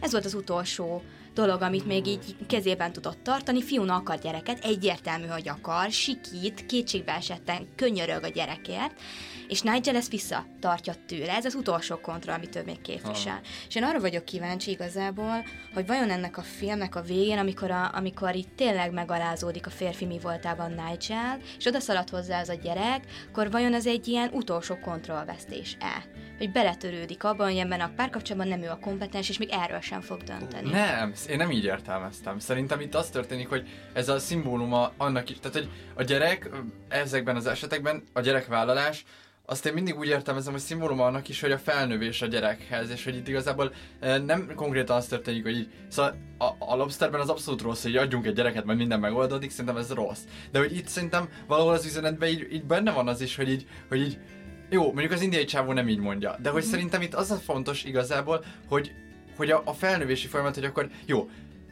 látá, le, te, helyezzünk kilátásba egy gyereket. Ne csináljuk meg a gyereket, ne az örömbe olyan, hanem helyezzünk kilátásba egy gyereket, és nézzük meg, hogy hogy tudunk ehhez képest, hogyha le, tehát van egy ilyen, hogy így képesek lennénk el egy ilyen és egy, egy más dimenzióban kezded, egy új struktúrája van a gondolataidnak ezzel kapcsolatban, és hogy szerintem itt nem, nem, nem az, hogy feladta az utolsó kontrollját, hanem hogy elkezd, tett egy lépést a kompromisszum felé, amit egyik, egyik fél sem, e- és az összes filmben eddig ez tök jó, és amúgy ezt most elloptam a gondolatodat, ne haragudj, mert Semmi te írtad nekem egyszer Facebookon, hogy az összes film igazából arról szól, hogy nincsenek kompromisszumok, amikről itt beszélünk. Minden filmben megfigyelhető, hogy senki nem tud, se a Sex és New York gárdája nem tud kompromisszumot tartani. Az állam részéről és az emberek részéről abban a fura struktúrában, ahol Omárban nincsenek kompromisszumok, és itt se egyik fél se tudott kompromisszumokat tartani. Igen, végül is úgy is értelmezhető ez a helyzet, hogy uh, végül ezután a nagy traumát után leteszik a voksukat egymás mellett. Ez volt az utolsó próbájuk, a párkapcsolatuk utolsó próbája, ami után már egy minőségi, egy magasabb szintre tudják emelni.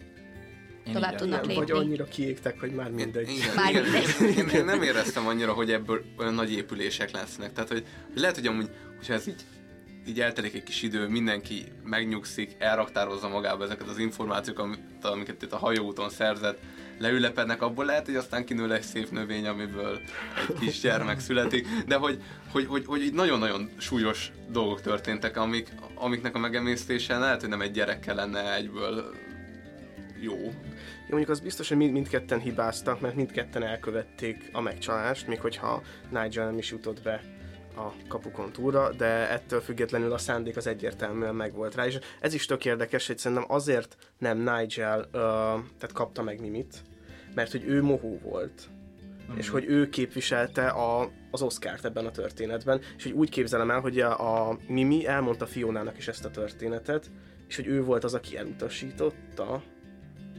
nem, nem tudom, hogy ti hogy gondolkodtatok-e ilyen, hogy mondjuk ö, Fiona elutasította, majd lement, látta, hogy a férje megteszi, és akkor így tette meg ő is.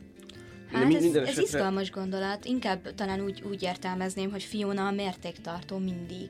Mhm. A, aki egy lépése hátrébre tudja szemlélni, nem vonódik be rögtön. Aha. És ezt talán mint egy ilyen jutalom kapta meg. Igen, mert ugye mo- mondta Mimi uh, Nigelnek, hogy, hogy uh, pont ezért nem kaphatsz meg, mert hogy, mert hogy túl mohó vagy, meg ez a szerelem szó használat miatt. Úgyhogy ez ilyen érdekes. Szóval mindketten tettek egy hibát, tehát lehet, hogy ha ezt mind korrigálják és feldolgozzák, akkor tudnak egy szép növényt veszteni. Szerintem ez szép végszó arra, hogy ráforduljunk a pontozásokra. Üdvözlöm azokat is, akik a spoilert kihagyták. Pontozzuk le a filmet, mit gondolt? Nagyon remélem, hogy azért Nigel és Fiona először nem gyereket növesztenek, hanem tényleg csak egy növényel indulnak neki a nagy útnak. És hogyha az megvan, akkor utána lépnek tovább. Ez iszonyú nagy hatású film számomra. Nagyon komplex üzenetet tartalmaz. A jelenkorunk szexuális ö, szabadot, szabadosságában szerintem ez a film nagyon szükséges ahhoz, hogy megértsd, hogy a, a mértéktartás és a monogámia az az életnek mekkora értéke tud lenni, és mennyire hozzá tud adni a minőségi élethez. Úgyhogy ráadásul művészfilm, abszolút nézhető, bárki számára érthető, úgyhogy megint csak úgy, mint a Homár, nekem nagyon erős film, és mivel bennem ennyire mélyen érzelmeket még nem bolyított ki soha a film, ezért nekem 9-es. Az kemény. Erős. Én, én sokkal visszafogottabb pontozást fogok adni, mert hogy ne, nekem is tetszik ez a film, bár mondjuk az hozzátesz uh, ez a kérdéskörhöz, hogy, hogy pontosabban elvesz a film értékeléséből nekem, hogy mindig amikor belegondolok, hogy Roman Polanski rendezte, aki 13 éves kislányokat próbált meg megrontani, nem tudom, nekem mindig ilyen kicsit így ebből a szempontból ez a film nekem kicsit olyan fura, hogy egy pont egy ilyen filmet rendez a rendező, nem minden zárójel bezárva. Nekem ez egy hetes film, ami egy jó filmnek számít, de, de nem, nem adnék rá nyolcast valamilyen. Hát ha még Roman Polanski, akkor még hozzá kell tenni, hogy a színésznő, aki a Mimit játsza, ő a felesége, azóta is ö, 88-ban, 99-ben házasodtak össze, 90 nem tudom, kettes a, kettes a film, Ö, három éve voltak együtt, megrendezték ezt a filmet, és azóta is boldog, boldog ki tudja, házasságban élnek legalábbis, szóval, hogy valamennyire a monogámia ott működik. Ö, a, a, a, akkor én igazából adnék egy pontot, ö, Nekem tetszik ez a film, de so, soha nem, nem is soha, hát hogy kétszer láttam ezt is, nem tudott annyira nagy kötődést kiváltani belőlem, vagy annyira nagy truvájt. Én egy hatos tudok erre adni, bocsánat. A rajongó. Igen, én abszolút rajongója vagyok, vagy engem szerintem nagyon kevés film rázott meg ennyire, és ilyen a mértéktartás, vagy a mértékletesség, úgyhogy én is kilencet tudok adni ennek a filmnek. Most pedig a család témával fogunk kicsit bővebben foglalkozni, de itt is a párkapcsolaton keresztül az Édesek és Mostohák című filmről fogunk beszélni, hallgassatok meg ebből egy bejátszót. A változás felüdülés a felnőttnek, ám a gyermeknek kihívás lehet. Nem érdekes. Ez várhat. A változás. Uh-huh. A változásról beszéltünk. Anna nyilván nagyon örül annak, hogy önök ismét összeházasodnak, és amiatt is izgul, hogy Svájcba költöznek. Azt mondta, összeházasodunk. Uh-huh. És úgy vélem, amiatt hanyagolja el az iskolai munkáját, mert még az év vége előtt elmenne. Nem, nem, Mrs. Franklin, mi nem, nem, hogy nem fogunk összeházasodni. Svájcba. Valóban? Valóban. Ez esetben úgy vélem, hogy Anna csup... Te itt vagy? Itt vagyok. Mert nekem úgy tűnik, nem vagy itt. Itt vagyok. Most születik döntés abban az ügyben, amin nyolc hónapja dolgozom, és válaszolok a csipogómra. Miért nem kapcsolod ki? Érdekelne, hogy a környezetében történt-e olyas valami, ami arra indíthatta Annát, hogy fantáziáljon. Van egy barátnőm már egy éve. Úgy érti, hogy a vállásunkat követő három évben jó néhány barátnője a vállásunkat követően, de már És egy éve ugyanaz a barátnőm, és miután többször és tapintatosan elbeszélgettünk a gyerekekkel, Egy fele annyi idős nővel, mint Nem ő. vagyok kétszer idősebb Izabelnél. Nem Minek akkor hoztad szóba? tárgyaljuk, a gyerekekről van szó. Amikor nálad vannak, az apjukkal akarnak Részt lenni, akarnak és az életemből, és Izabel is az életem része.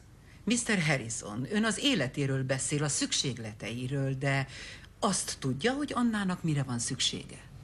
Annának biztonságos, meleg otthonra van szüksége. Igyekszem megteremteni. Azelőtt megvolt neki. Még a tűzön is átmennék érte. Örömmel. A hét bármelyik napján. Csütörtökön Izabel nem ért odaértük. Jackie az Isten szerelmére öt percet késett. Mindössze öt percet. Nem csoda, hogy Anna érzékenyen reagál arra a nyilvánvaló feszültségre, amely az ön barátnője és Mrs. Harrison között létezik. Persze, hogy érzékenyen reagál.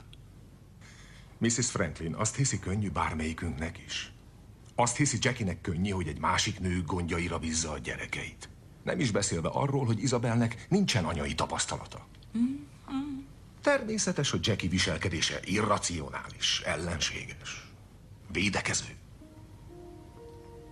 Kösz szépen, Luke.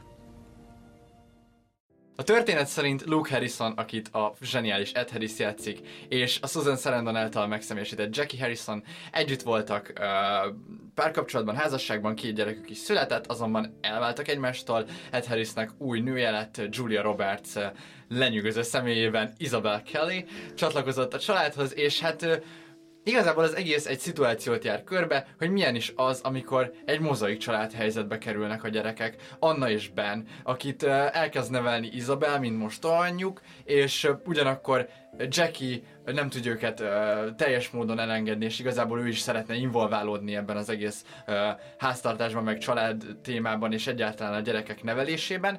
És a konfliktus igazából ebből keletkezik a két nő között, ugyanis megal- megalakul egy ilyen, hát nem is kifejezetten, de mégis a versengés, egy ilyen rivalizálás uh, a gyerekek uh, a gyerekekért, és uh, igazából én a- az lenne az első kérdésem, hogy ha már úgyis egy mozaik családos filmről beszélünk, hogy, hogy mit gondoltok erről a családmodellről, illetve mit gondoltok úgy unblock a családokról itt a családok évében. szóval én azt gondolom, hogy az egész család, mint intézmény nagyon komoly átalakuláson megy át éppen.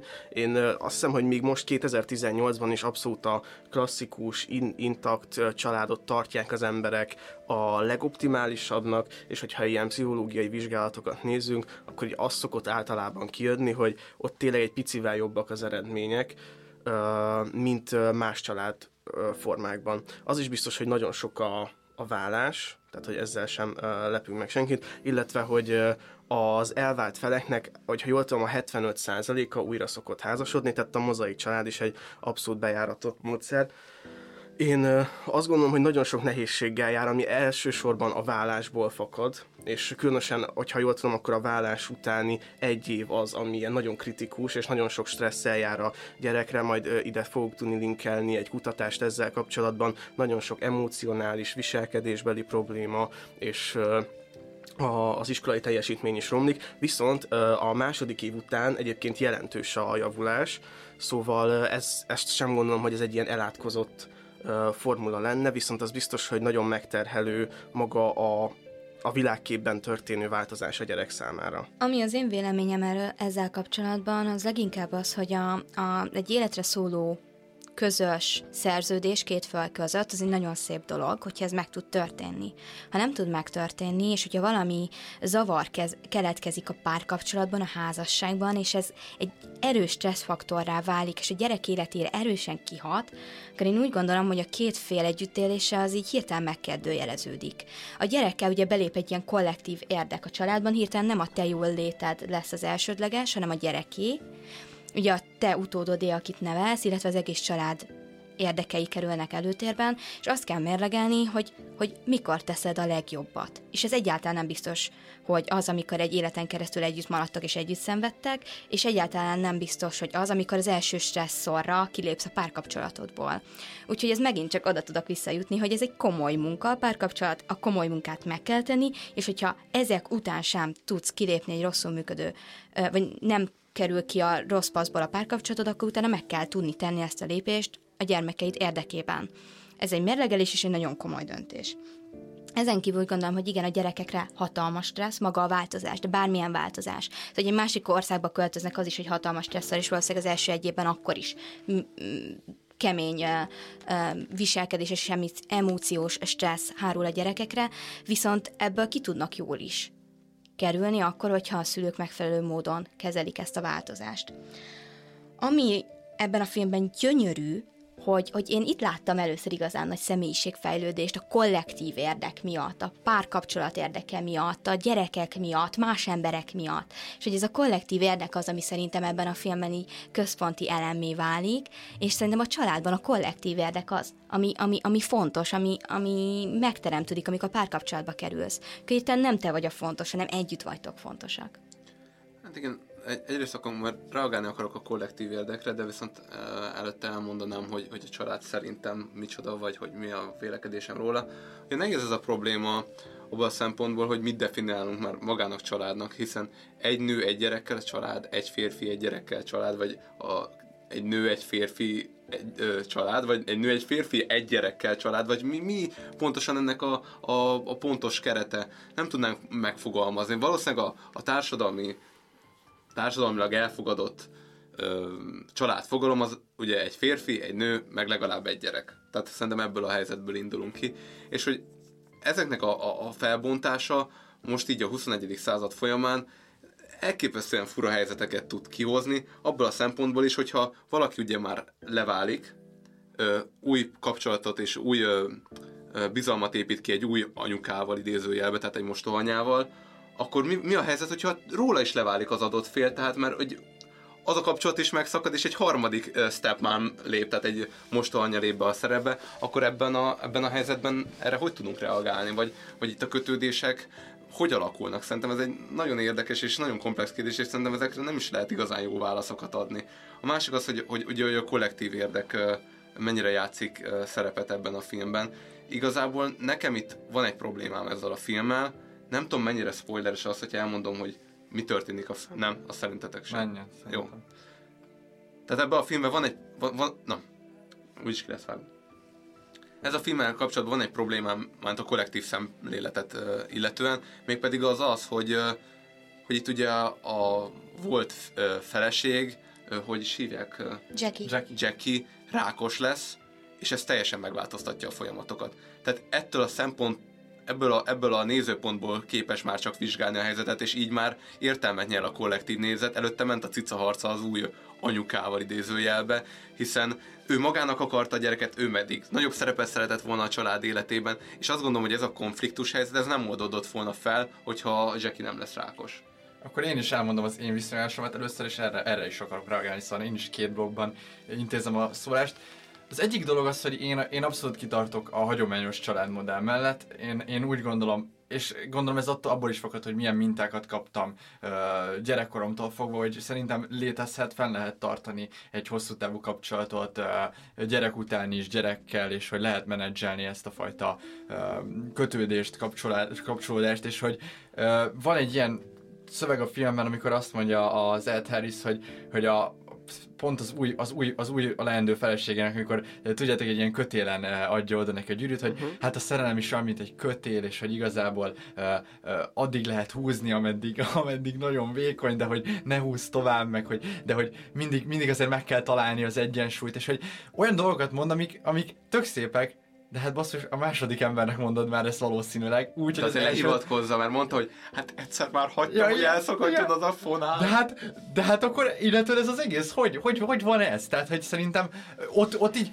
e- erre nincs egy ilyen reflexió, hogy így, hogy így basszus, és el is mondja az új feleségnek, hogy lesznek olyan pillanatok, amikor rosszabbak az idők, de hogy ki kell tartanunk egymás mellett. És a másikkal miért nem tudtál akkor kitartani? Uh, igen, azért itt uh, én nézegettem ezzel kapcsolatban tanulmányokat, és volt egy ilyen, hogy uh, mik a vállásnak a potenciális okai, és itt felsoroltak ilyeneket, hogy uh, a stigmatizáltság csökken, a vallásos meggyőződés az szerint, hogy a vállás rossz, az is csökken, különböző etikai, morális háttérrel rendelkezik a két fél, sok a stressz, gazdasági nehézségek, stb. stb. És felsorolják például azt is, hogy valaki mondjuk túl korán házasodik, ez is általában egy ilyen potenciális ok szokott lenni. Szóval szerintem egy vállás sok helyzetre visszavezethető, és én el tudom képzelni azt, bár én is a, az intakt család modellben hiszek, hogy, hogy így me- megtörténik egy vállás, és hogy oda már nem tud, vagy nem akar valaki visszamenni, viszont megtörtént a személyiségfejlődés, és megpróbálja hmm. még egyszer, és hogy próbálhassa meg még egyszer, és szerintem ez azért fontos egyébként, mert ebben a tanulmányban, amit fogunk linkelni, van nagyon sok szó a mozaik családokról, és arról, hogy hogy bár egyébként az eredmények sok esetben megegyeznek az intakt család uh, eredményeivel, tehát hogy nincs minőségi, minőségi, tehát hogy eredménybeli különbség gyerekek és szülők emocionális helyzetek között, mégis nagyon sok előítélet és stigmatizáltság van ezzel kapcsolatban, és a cikk kitér arra, hogy úgy vélik, hogy maga a stigma is uh, negatív hatást vált ki.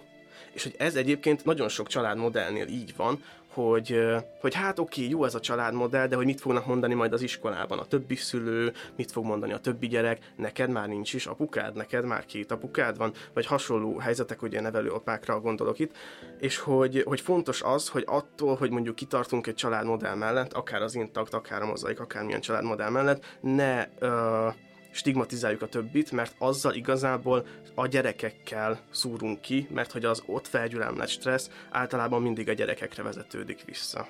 Uh-huh. És akkor jó, hát akkor még maradjunk ennél a témánál, mert még reagáltam a kollektívre, de még maradjunk akkor ennél a témánál, és még, még egy dolgot beszeretnék dobni, hogy uh, van ez az egyik, elkép, az egyik megoldás ennek, az a, az a, az a, az a, a mozaik család elképzelés. És hogy ugyanakkor uh, van egy másik elkezdés, és én is fogok linkelni nektek egy tanulmányt, egy, ezt egy, szintén egy közgazdász írta, és hogy ő közgazdasági szempontból vizsgálta meg a poligámia legi, legalizálását, vagy a poligámia, nem tudom, leg, nem legális. Én nem. Nem, nem, nem. Akkor, legali, akkor jól mondom, hogy a legalizálásának a, a gazdasági hatásait.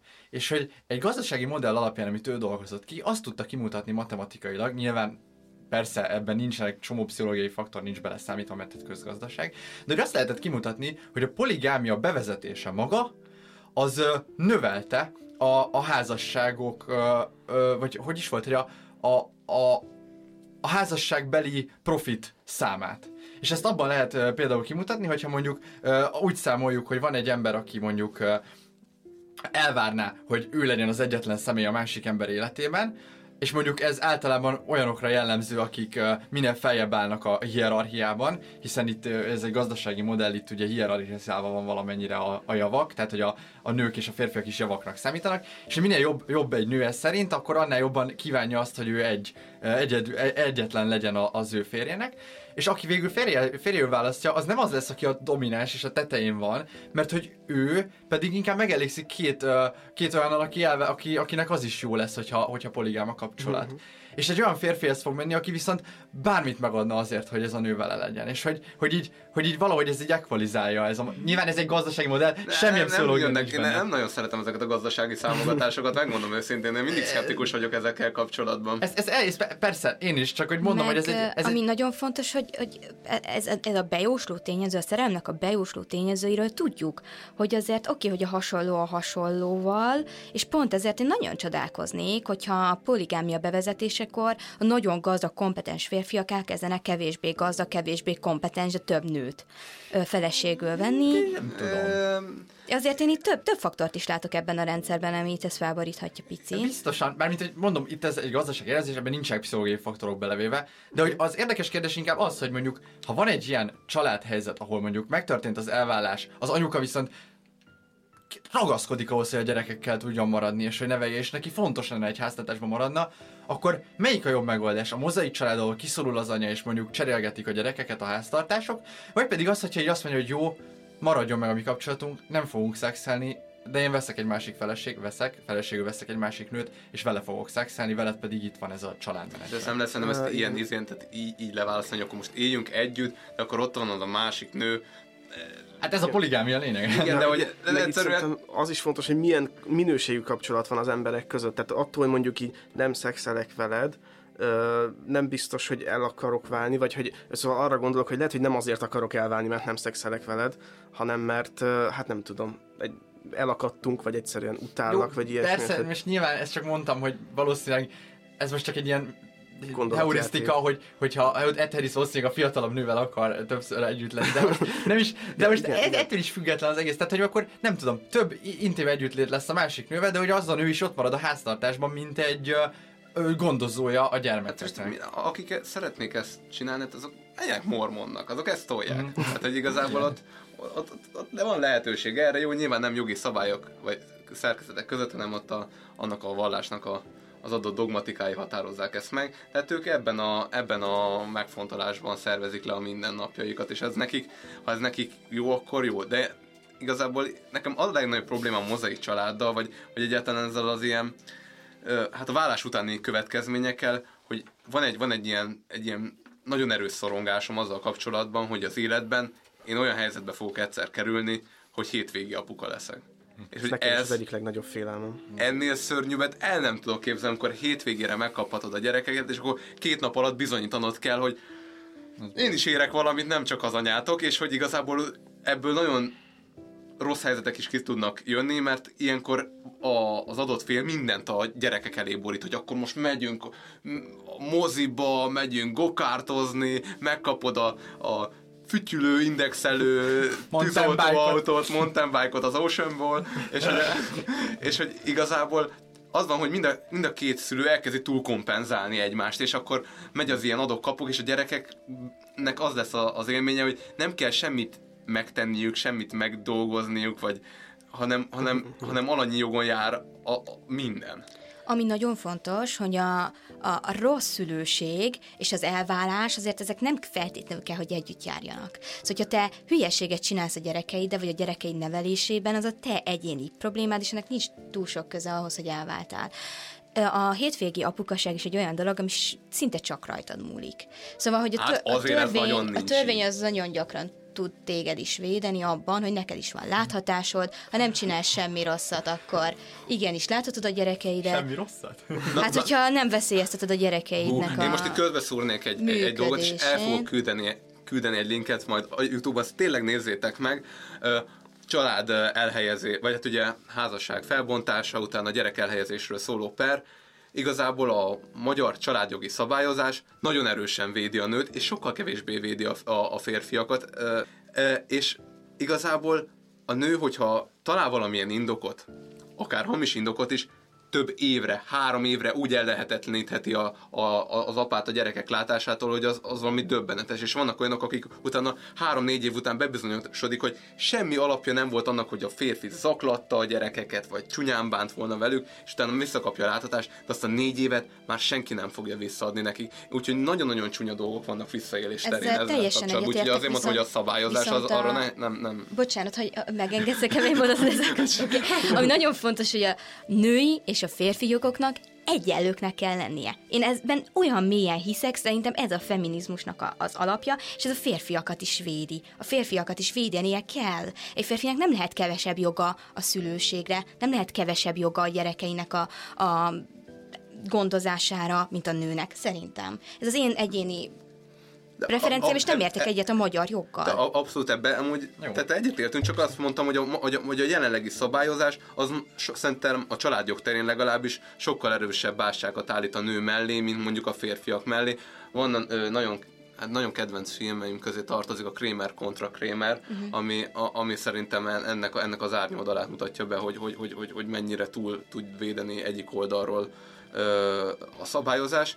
Én, én a családjogi szabályozást azt azt gondolom, hogy sokkal, sokkal ö, egyenlőség pártivá kéne tenni, de szerintem nagyon lehet, hogy elkanyarodtunk a filmtől. Ja, igen, még, ide, még csak annyit szúrnék ide, hogy az a tanulmány, ahol, amire folyamatosan hivatkozok, abban még az is benne van, hogy végeztek vizsgálatokat a Kinél van jobb helyen a gyerek címen, szóval hogy apa a főfelügyelet, anya a főfelügyelet, és hogy azt találták, bár ez egy nagyon-nagyon ideál tipikus dolog, hogy osztott felügyeletre van szükség, vagy hogy ab, abban a leg, legjobb a megoldás, viszont ehhez az is kell, hogy, hogy, az, hogy a két életstílus ne térjen el kritikusan, tehát hogy ne kelljen mindig egy új házi rendet minden héten meg, megtanulni a gyereknek, és akkor egyik héten itt, másik héten ott. Ugye elvileg ezt tartják így a mostani gondolkodók így a legjobbnak, és amit még ide szúrnék, ha már az ideák így felkerültek, hogy ez a film nagyon-nagyon ideális helyzetet állít elénk, még akkor is, hogyha szörnyű dolgok történnek. Tehát, hogy itt nagyon érzelmileg nagyon-nagyon intelligens emberekről van szó, tehát az, amit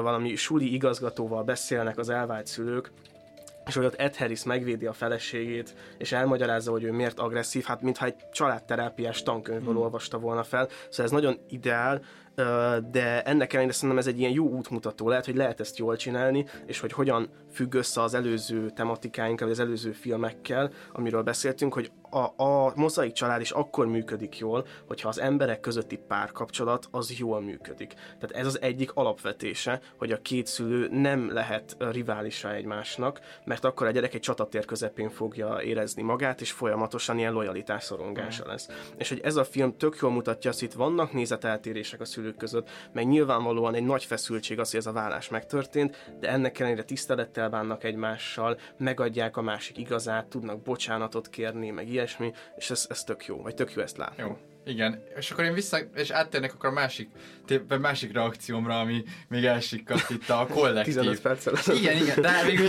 két Ja, téma szerintem így működik. És hogy akkor uh, tényleg a, a kollektív érdekekre térjünk vissza, meg a család és a kollektívség uh, viszonya, viszonyára. És itt elhangzott már a, az ideál, tipikus és a, és a, és a deszakralizálás szó, de az én kedvenc szavam Jung még nem hangzott el. Kimondom, bár nem kapcsolódik ide, de csak ki akartam mondani. Egy másik pszichológus szeretnék De én szerintem amúgy Ed Harris egy kicsit hasonlít Jungnál.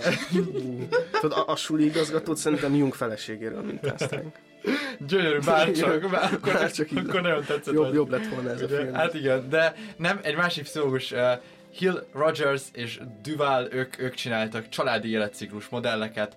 A lényeg az, hogy a család igazából úgy kell elképzelni, hogy ilyen életciklusokon megy keresztül, akár csak az ember személyiség fejlődése, a család mint rendszer is fejlődik, és hogy kifejezetten kritikus krízis pillanatokban tud fejlődni igazán a család, és hogy minden krízis pillanat nyilván ott leheti a potenciált abból, hogy nagyon meggyengül, vagy nagyon megerősödik a család. És hogy ezért van az, hogy az első gyerek után van a legtöbb vállás általában, viszont, viszont első gyerek után meg az egy bejósolt tényező ennek is, hogyha túléled, akkor hosszabb túléled, úgymond, de hosszú házasságnak nézhetsz elébe, és hogy, hogy hogy pont ez az, az a lényeg, hogy a, a, a család életében egy hatalmas krízis az első gyerek, hiszen hiszen, hiszen, hiszen ez az a pillanat, amikor igazából a párkapcsolat és az élettárság tényleg családdá alakul. És hogy ö, több ilyen krízis is van, és egy másik olyan krízis például, amikor ö, történik például a, a, a, a fészekből kimenés, meg hasonlók, de hogy például mondjuk egy vállás is kifejezetten egy ilyen krízis lehet. És hogy amit én akartam ezzel kapcsolatban mondani, és a kollektív érdekekre ö, vonatkoztatni, hogy egy ilyen krízisben mindig is ö, tudatosítania kell az emberben, tudatosítania kell az embernek az ígéretét, amit ez az egész családdá válás tartalmazott, akár implicit, akár explicit módon, hogyha ezt kimondta. És ez az ígéret már pedig le lett helyezve, és az, hogy kitartunk egymás mellett, jóban, rosszban, bajban, vészben, és hogy, és hogy ez a film azért is tényleg nem ideáltipikus képviselője ennek a problémának, mert hogy itt két krízis van egyszerre. Mert hogy itt bejön az egyik krízis az anyuka betegsége krízis, és bejön a vállás, és az azutáni, nem is a vállás, ez már inkább a rivalizás krízis, és hogy ezt, ezt igazából már te elmondtad, csak hogy visszahozzam a témát, fel, felelevenítsem, hogy igazából itt tényleg két, két, két megoldatlan, megoldható krízis fut egymás mellett, és hogy igazából egyikre se tudunk igazán, vagy, vagy nem is tudom, egyikből következik a másiknak a megoldása, de hogy, de hogy, de hogy tényleg, tényleg ez legtöbb esetben azért nem így zajlik, vagy nem Hát az biztos, hogy nem így, és talán úgy szerencsésebb, vagy jobb lett volna a film, hogyha ezt a ö, anyahalál tehát talán úgy szerencsésebb vagy jobb lett volna a film, hogyha magát a rákos szálat azt kihagyják belőle, mert mert szerintem ezt meg, lehetne, meg lehet csinálni, vagy én azt gondolom, vagy nagyon remélem, hogy meg lehet ezt csinálni egy ilyen nagy krízis helyzet nélkül is, hogy ráébredünk arra, hogy mi számunkra a fontos, a gyerekek a fontosak, ezért össze kell dolgoznunk, és, és ki kell építeni a jó kapcsolatot, és ezért dolgozni kell. Szóval szerintem ezt így lehet, hogy jobban meg lehetett volna csinálni, mert a rák az inkább gyengítette ezt a filmet, mint erősítette. Teljesen egyetértek, én is úgy gondolom, hogy ugye Jackie egy hatalmas személyiségfejlődésen megy keresztül, ahogy folyamatosan egyre inkább háttérbe kerülnek az ön érdekei, ahogy a háttérre beszorul a rivalizálása, a féltékenysége, és utána a rossz indulata is, és átveszi a helyét egy ilyen kooperáció a két anyakarakter között, és ez a fajta művelet, ez gyönyörű ez nagyon gyönyörű és példaértékű, és ezt meg kéne tudni úgy is csinálni, hogy nem lebeg a szemed előtt a halálfélelem. Ha a halálfélelem tudja ezt csak kihajtani belőlünk, akkor ez egy nagyon szomorú dolog, és talán ez egy ilyen hollywoodi fogás volt, hogy még szomorúbbá és még dramat, drámaibbá tegye ezt a filmet, és ez egy picit beárnyékolja ezt, pedig, pedig ez egy tipikusan olyan film, amivel édesanyámmal karácsonykor a heverőn ülve, nem tudom, zokogtunk egymás vállán, mert hogy ez egy ilyen igazi női energiákkal teli, családi, sírós érzelmileg nagyon felkavaró történet, és, és vannak benne nagyon jó üzenetek, vannak benne nagyon jó megoldások, csak azt kellene tudni belőle kivonni, hogy ez, ehhez nem kell a halálfélelem, hogy ezt meglépjük. És a gyerekek érdeke, a család kollektív érdeke az, hogy összedolgozzanak ezek a felek intelligensen, ha már ennyire intelligensek, és anélkül dolgozzanak együtt, és anélkül tudjanak egy, egy jó családi közeget megteremteni a gyerekeik számára, hogy, hogy ebbe bele kelljen őket lökni, vagy hogy valami rákényszerítse őket kívülre. Abszolút egyetértek. Tényleg nagyon kár, hogy a film elvitte ezt a témát egy másik irányba, és szerintem nagyon-nagyon megható a film ebből a szempontból is, csak hogy igazából az a tartalom, amit mondjuk a, tehát a címmel is akartak sugalni, az úgy, az, úgy, az úgy elveszik ebből a szempontból, mert, mert nyilvánvaló, hogyha valaki rákos, és mondjuk olyan következményekkel számol, számol hogy adott esetben elhalálozhat, akkor azért nagyon felül tudja érni azt, hogy milyen legyen a, a, a kapcsolat azzal a személlyel, aki ténylegesen nevelni fogja a, a, a gyerekeit a jövőben akkor tényleg fölösleges ezt a csatározást, ezt a harcot folytatni, hiszen nekem is az a legjobb, hogyha biztos kezekben tudhatom az utódaimat, annak ellenére, hogy én eltávozom. És hogy ez így egy ilyen kicsit olyan, mint a homárban, hogy bele vagy kényszerítve egy helyzetbe, ami persze úgy nézőpontokat világíthat meg, de én nagyon kíváncsi lettem volna, hogy mit hoz ki a film alkotója egy olyan helyzetben, amikor, amikor nincs ez a külső szorító tényező. Mert, mert nagyon nehéz intelligensen viselkedni egy ilyen háborús helyzetben, amikor, amikor minden fél azt gondolja, hogy neki igaza van, mert hogy a másik fél elhanyagolta, vagy megcsalta, vagy engem illet a gyerek, vagy, vagy, vagy, vagy, vagy hogy nekem nem adtad meg azt, amit az új nőnek megadsz, vagy, vagy, vagy, vagy fordítva, és hogy ezekkel a kérdésekkel foglalkozni kéne, és szerintem jó lenne egy film, ami ezekre megpróbál választ vagy iránymutatást adni, és ez a film ebből a szempontból szerintem nem adott iránymutatást. Amúgy gyönyörű még ehhez kapcsolódóan a filmben, amikor a két nő beszélget, és így elhangzik a mondat, hogy, hogy enyém volt a múlt, vagy hogy a tiéd volt a múlt, és hogy enyém meg a jövő, és hogy, hogy igazából mind a kettő nagyon szorong, az egyik attól szorong nagyon, hogy az esküvőjén majd ott lesz a gyereknek, és hogy a mostolnya, és hogy azt fogja mondani, hogy bárcsak az édesanyám lenne ott, és a másik pedig attól szorong, hogy így, hogy így egyszer majd már így nem gondolnak rá az édesanyára már, mint, hanem csak a mostolnya lesz. És hogy ez gyönyörű, hogy ez a két szolgás mennyire összehasonlítható, mennyire inverse, de mennyire egymásba folyó, és hogy ezt így ki tudják mondani, le tudják rakni, szóval ez, ez, ez tényleg szavak nincsenek olyan szépen, van megfogalmazva, nagyon költői. Én csak annyit még így bedobnék így kérdésként felétek, hogy, hogy szerintetek mi van abban a helyzetben, amikor mondjuk az új nő nem szeretné azokat a gyerekeket egyáltalán. Szerintem ezt, le, hát ezt elsősorban a, a párkapcsolati partnerrel kell lekommunikálni, és uh, én most, hát de lesz ítélkezés, de hogyha ha le, lezajlik egy ilyen párbeszéd, és mondjuk tehát hogy hétvégi apuka valaki, vagy osztott apukaságban van, és akkor azt mondja az új partner, hogy ő nem akarja a gyereket, ez elvileg egy nagyon létező dolog, hogy, hogy ezért mondanak nemet egy párkapcsolatra, akkor viszont ott mérlegre kell tenni a dolgokat, és meg kell mérni, hogy most a gyerekek vagy a párkapcsolati partner a fontosak. Szerintem egyértelmű a döntés, Igen. de nem, nem biztos, hogy ez mindenkinek annyira egyértelmű. Hát, ha nem egyértelmű, akkor valószínűleg nem kellett volna gyerekeket csinálni, én úgy gondolom. Szóval, hogy akkor az már nagyon megkérdőjeleződik a motiváció a gyerekvállalása, hogy az ott miért történt meg, és hogy most mennyire vagy arra felkészülve, mennyire van jogod a gyereknevelésre. Uh, igen, egyébként még azt akartam mondani, hogy Jackie-vel kapcsolatban még azt meg akarom neki adni, hogy oké, okay, hogy a halálfélelem sarkalta arra, hogy megkösse ezt a szerződést az új nővel, de hogy az a fajta ilyen, ilyen lemondás, meg ez a, ugye van ez az időskori uh, krízis, ugye mondjuk Erikson modelljében, hogy meg kell tudnod a, a, ítélni, hogy már a kompetenciáid, azok, azok elmúltak, szóval hogy megöregettél, és te az ápolt fél, vagy az, aki már nem tudod ugyanazt megtenni, amit fiatal, kompetens korodban, és ez Jackie nagyon szépen átéli még bőven a, a felnőtt korában, még a középkorában ezt meg tudja élni, hogy igen, én most ezt nem fogom tudni tovább csinálni, és át kell adnom a stafétát. És ez a fajta döntés, ez egy iszonyatosan érett döntés. Egy nagyon komoly személyiség ö, komplexitást feltételez. Azt, ezt meg tudom tenni, hátrébb tudok lépni, azt tudom mondani, hogy ezt már nekem nem fog menni. Kénytelen vagyok átadni a stafétát valaki másnak.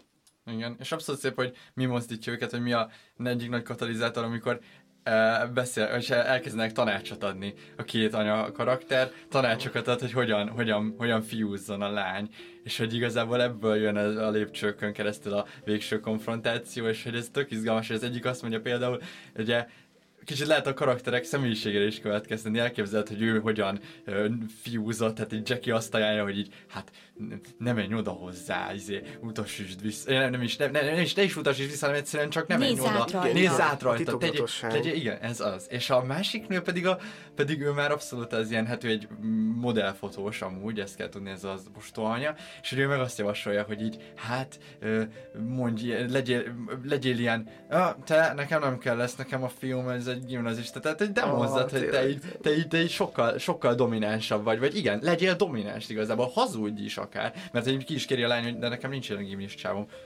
Mi hogy nincs? Hát csinálunk. csinálunk. hát ezért tudta látod a Julia Roberts megszerezni az Ed Harris, mert ő ennyivel jobban kezelte, mint a Susan Sarandon. A, a...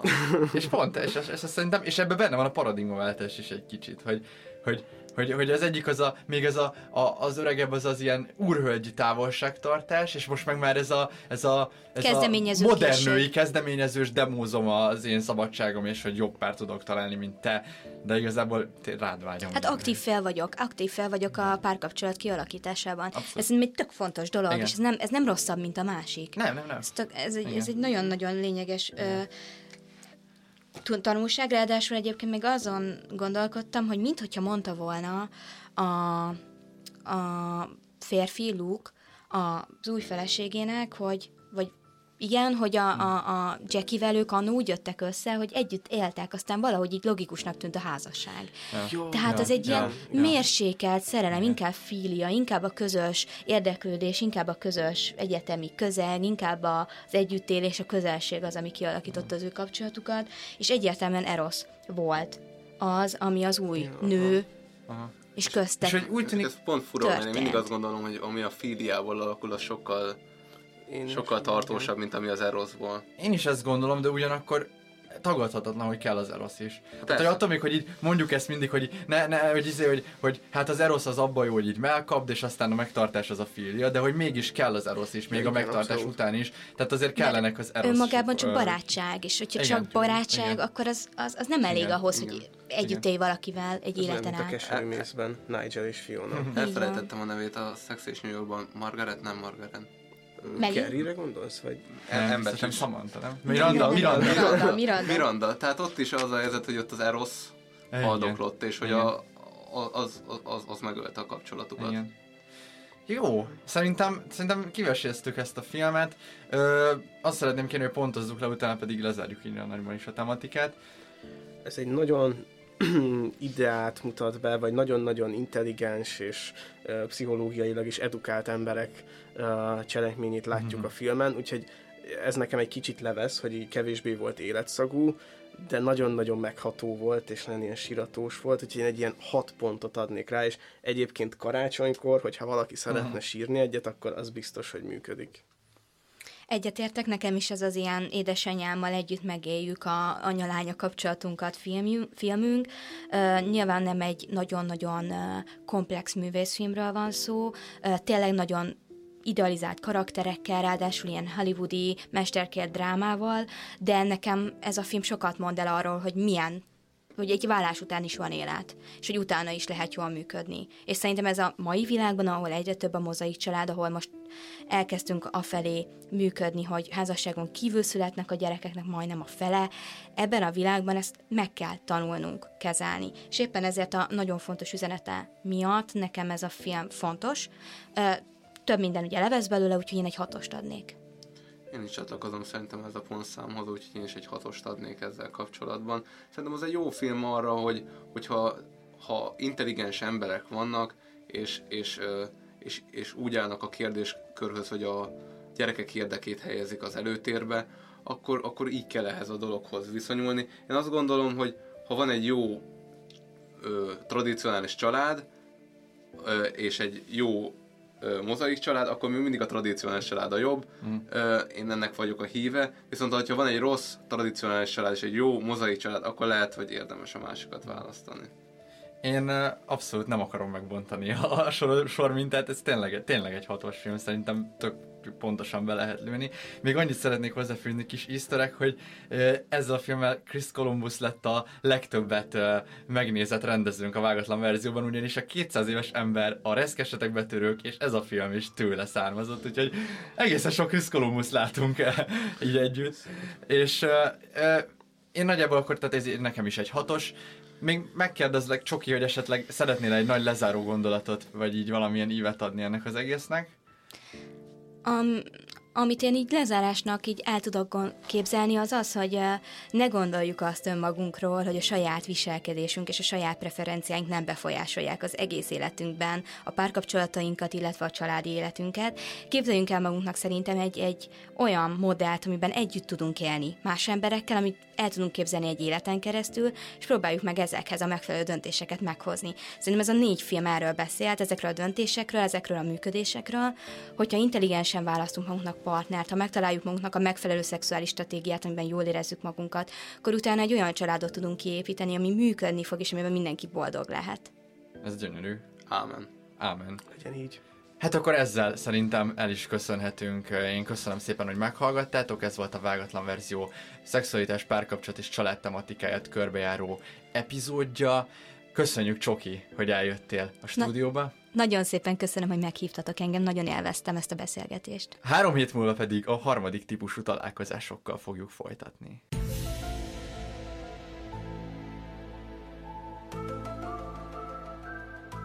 Sziasztok! Sziasztok! Sziasztok! Sziasztok!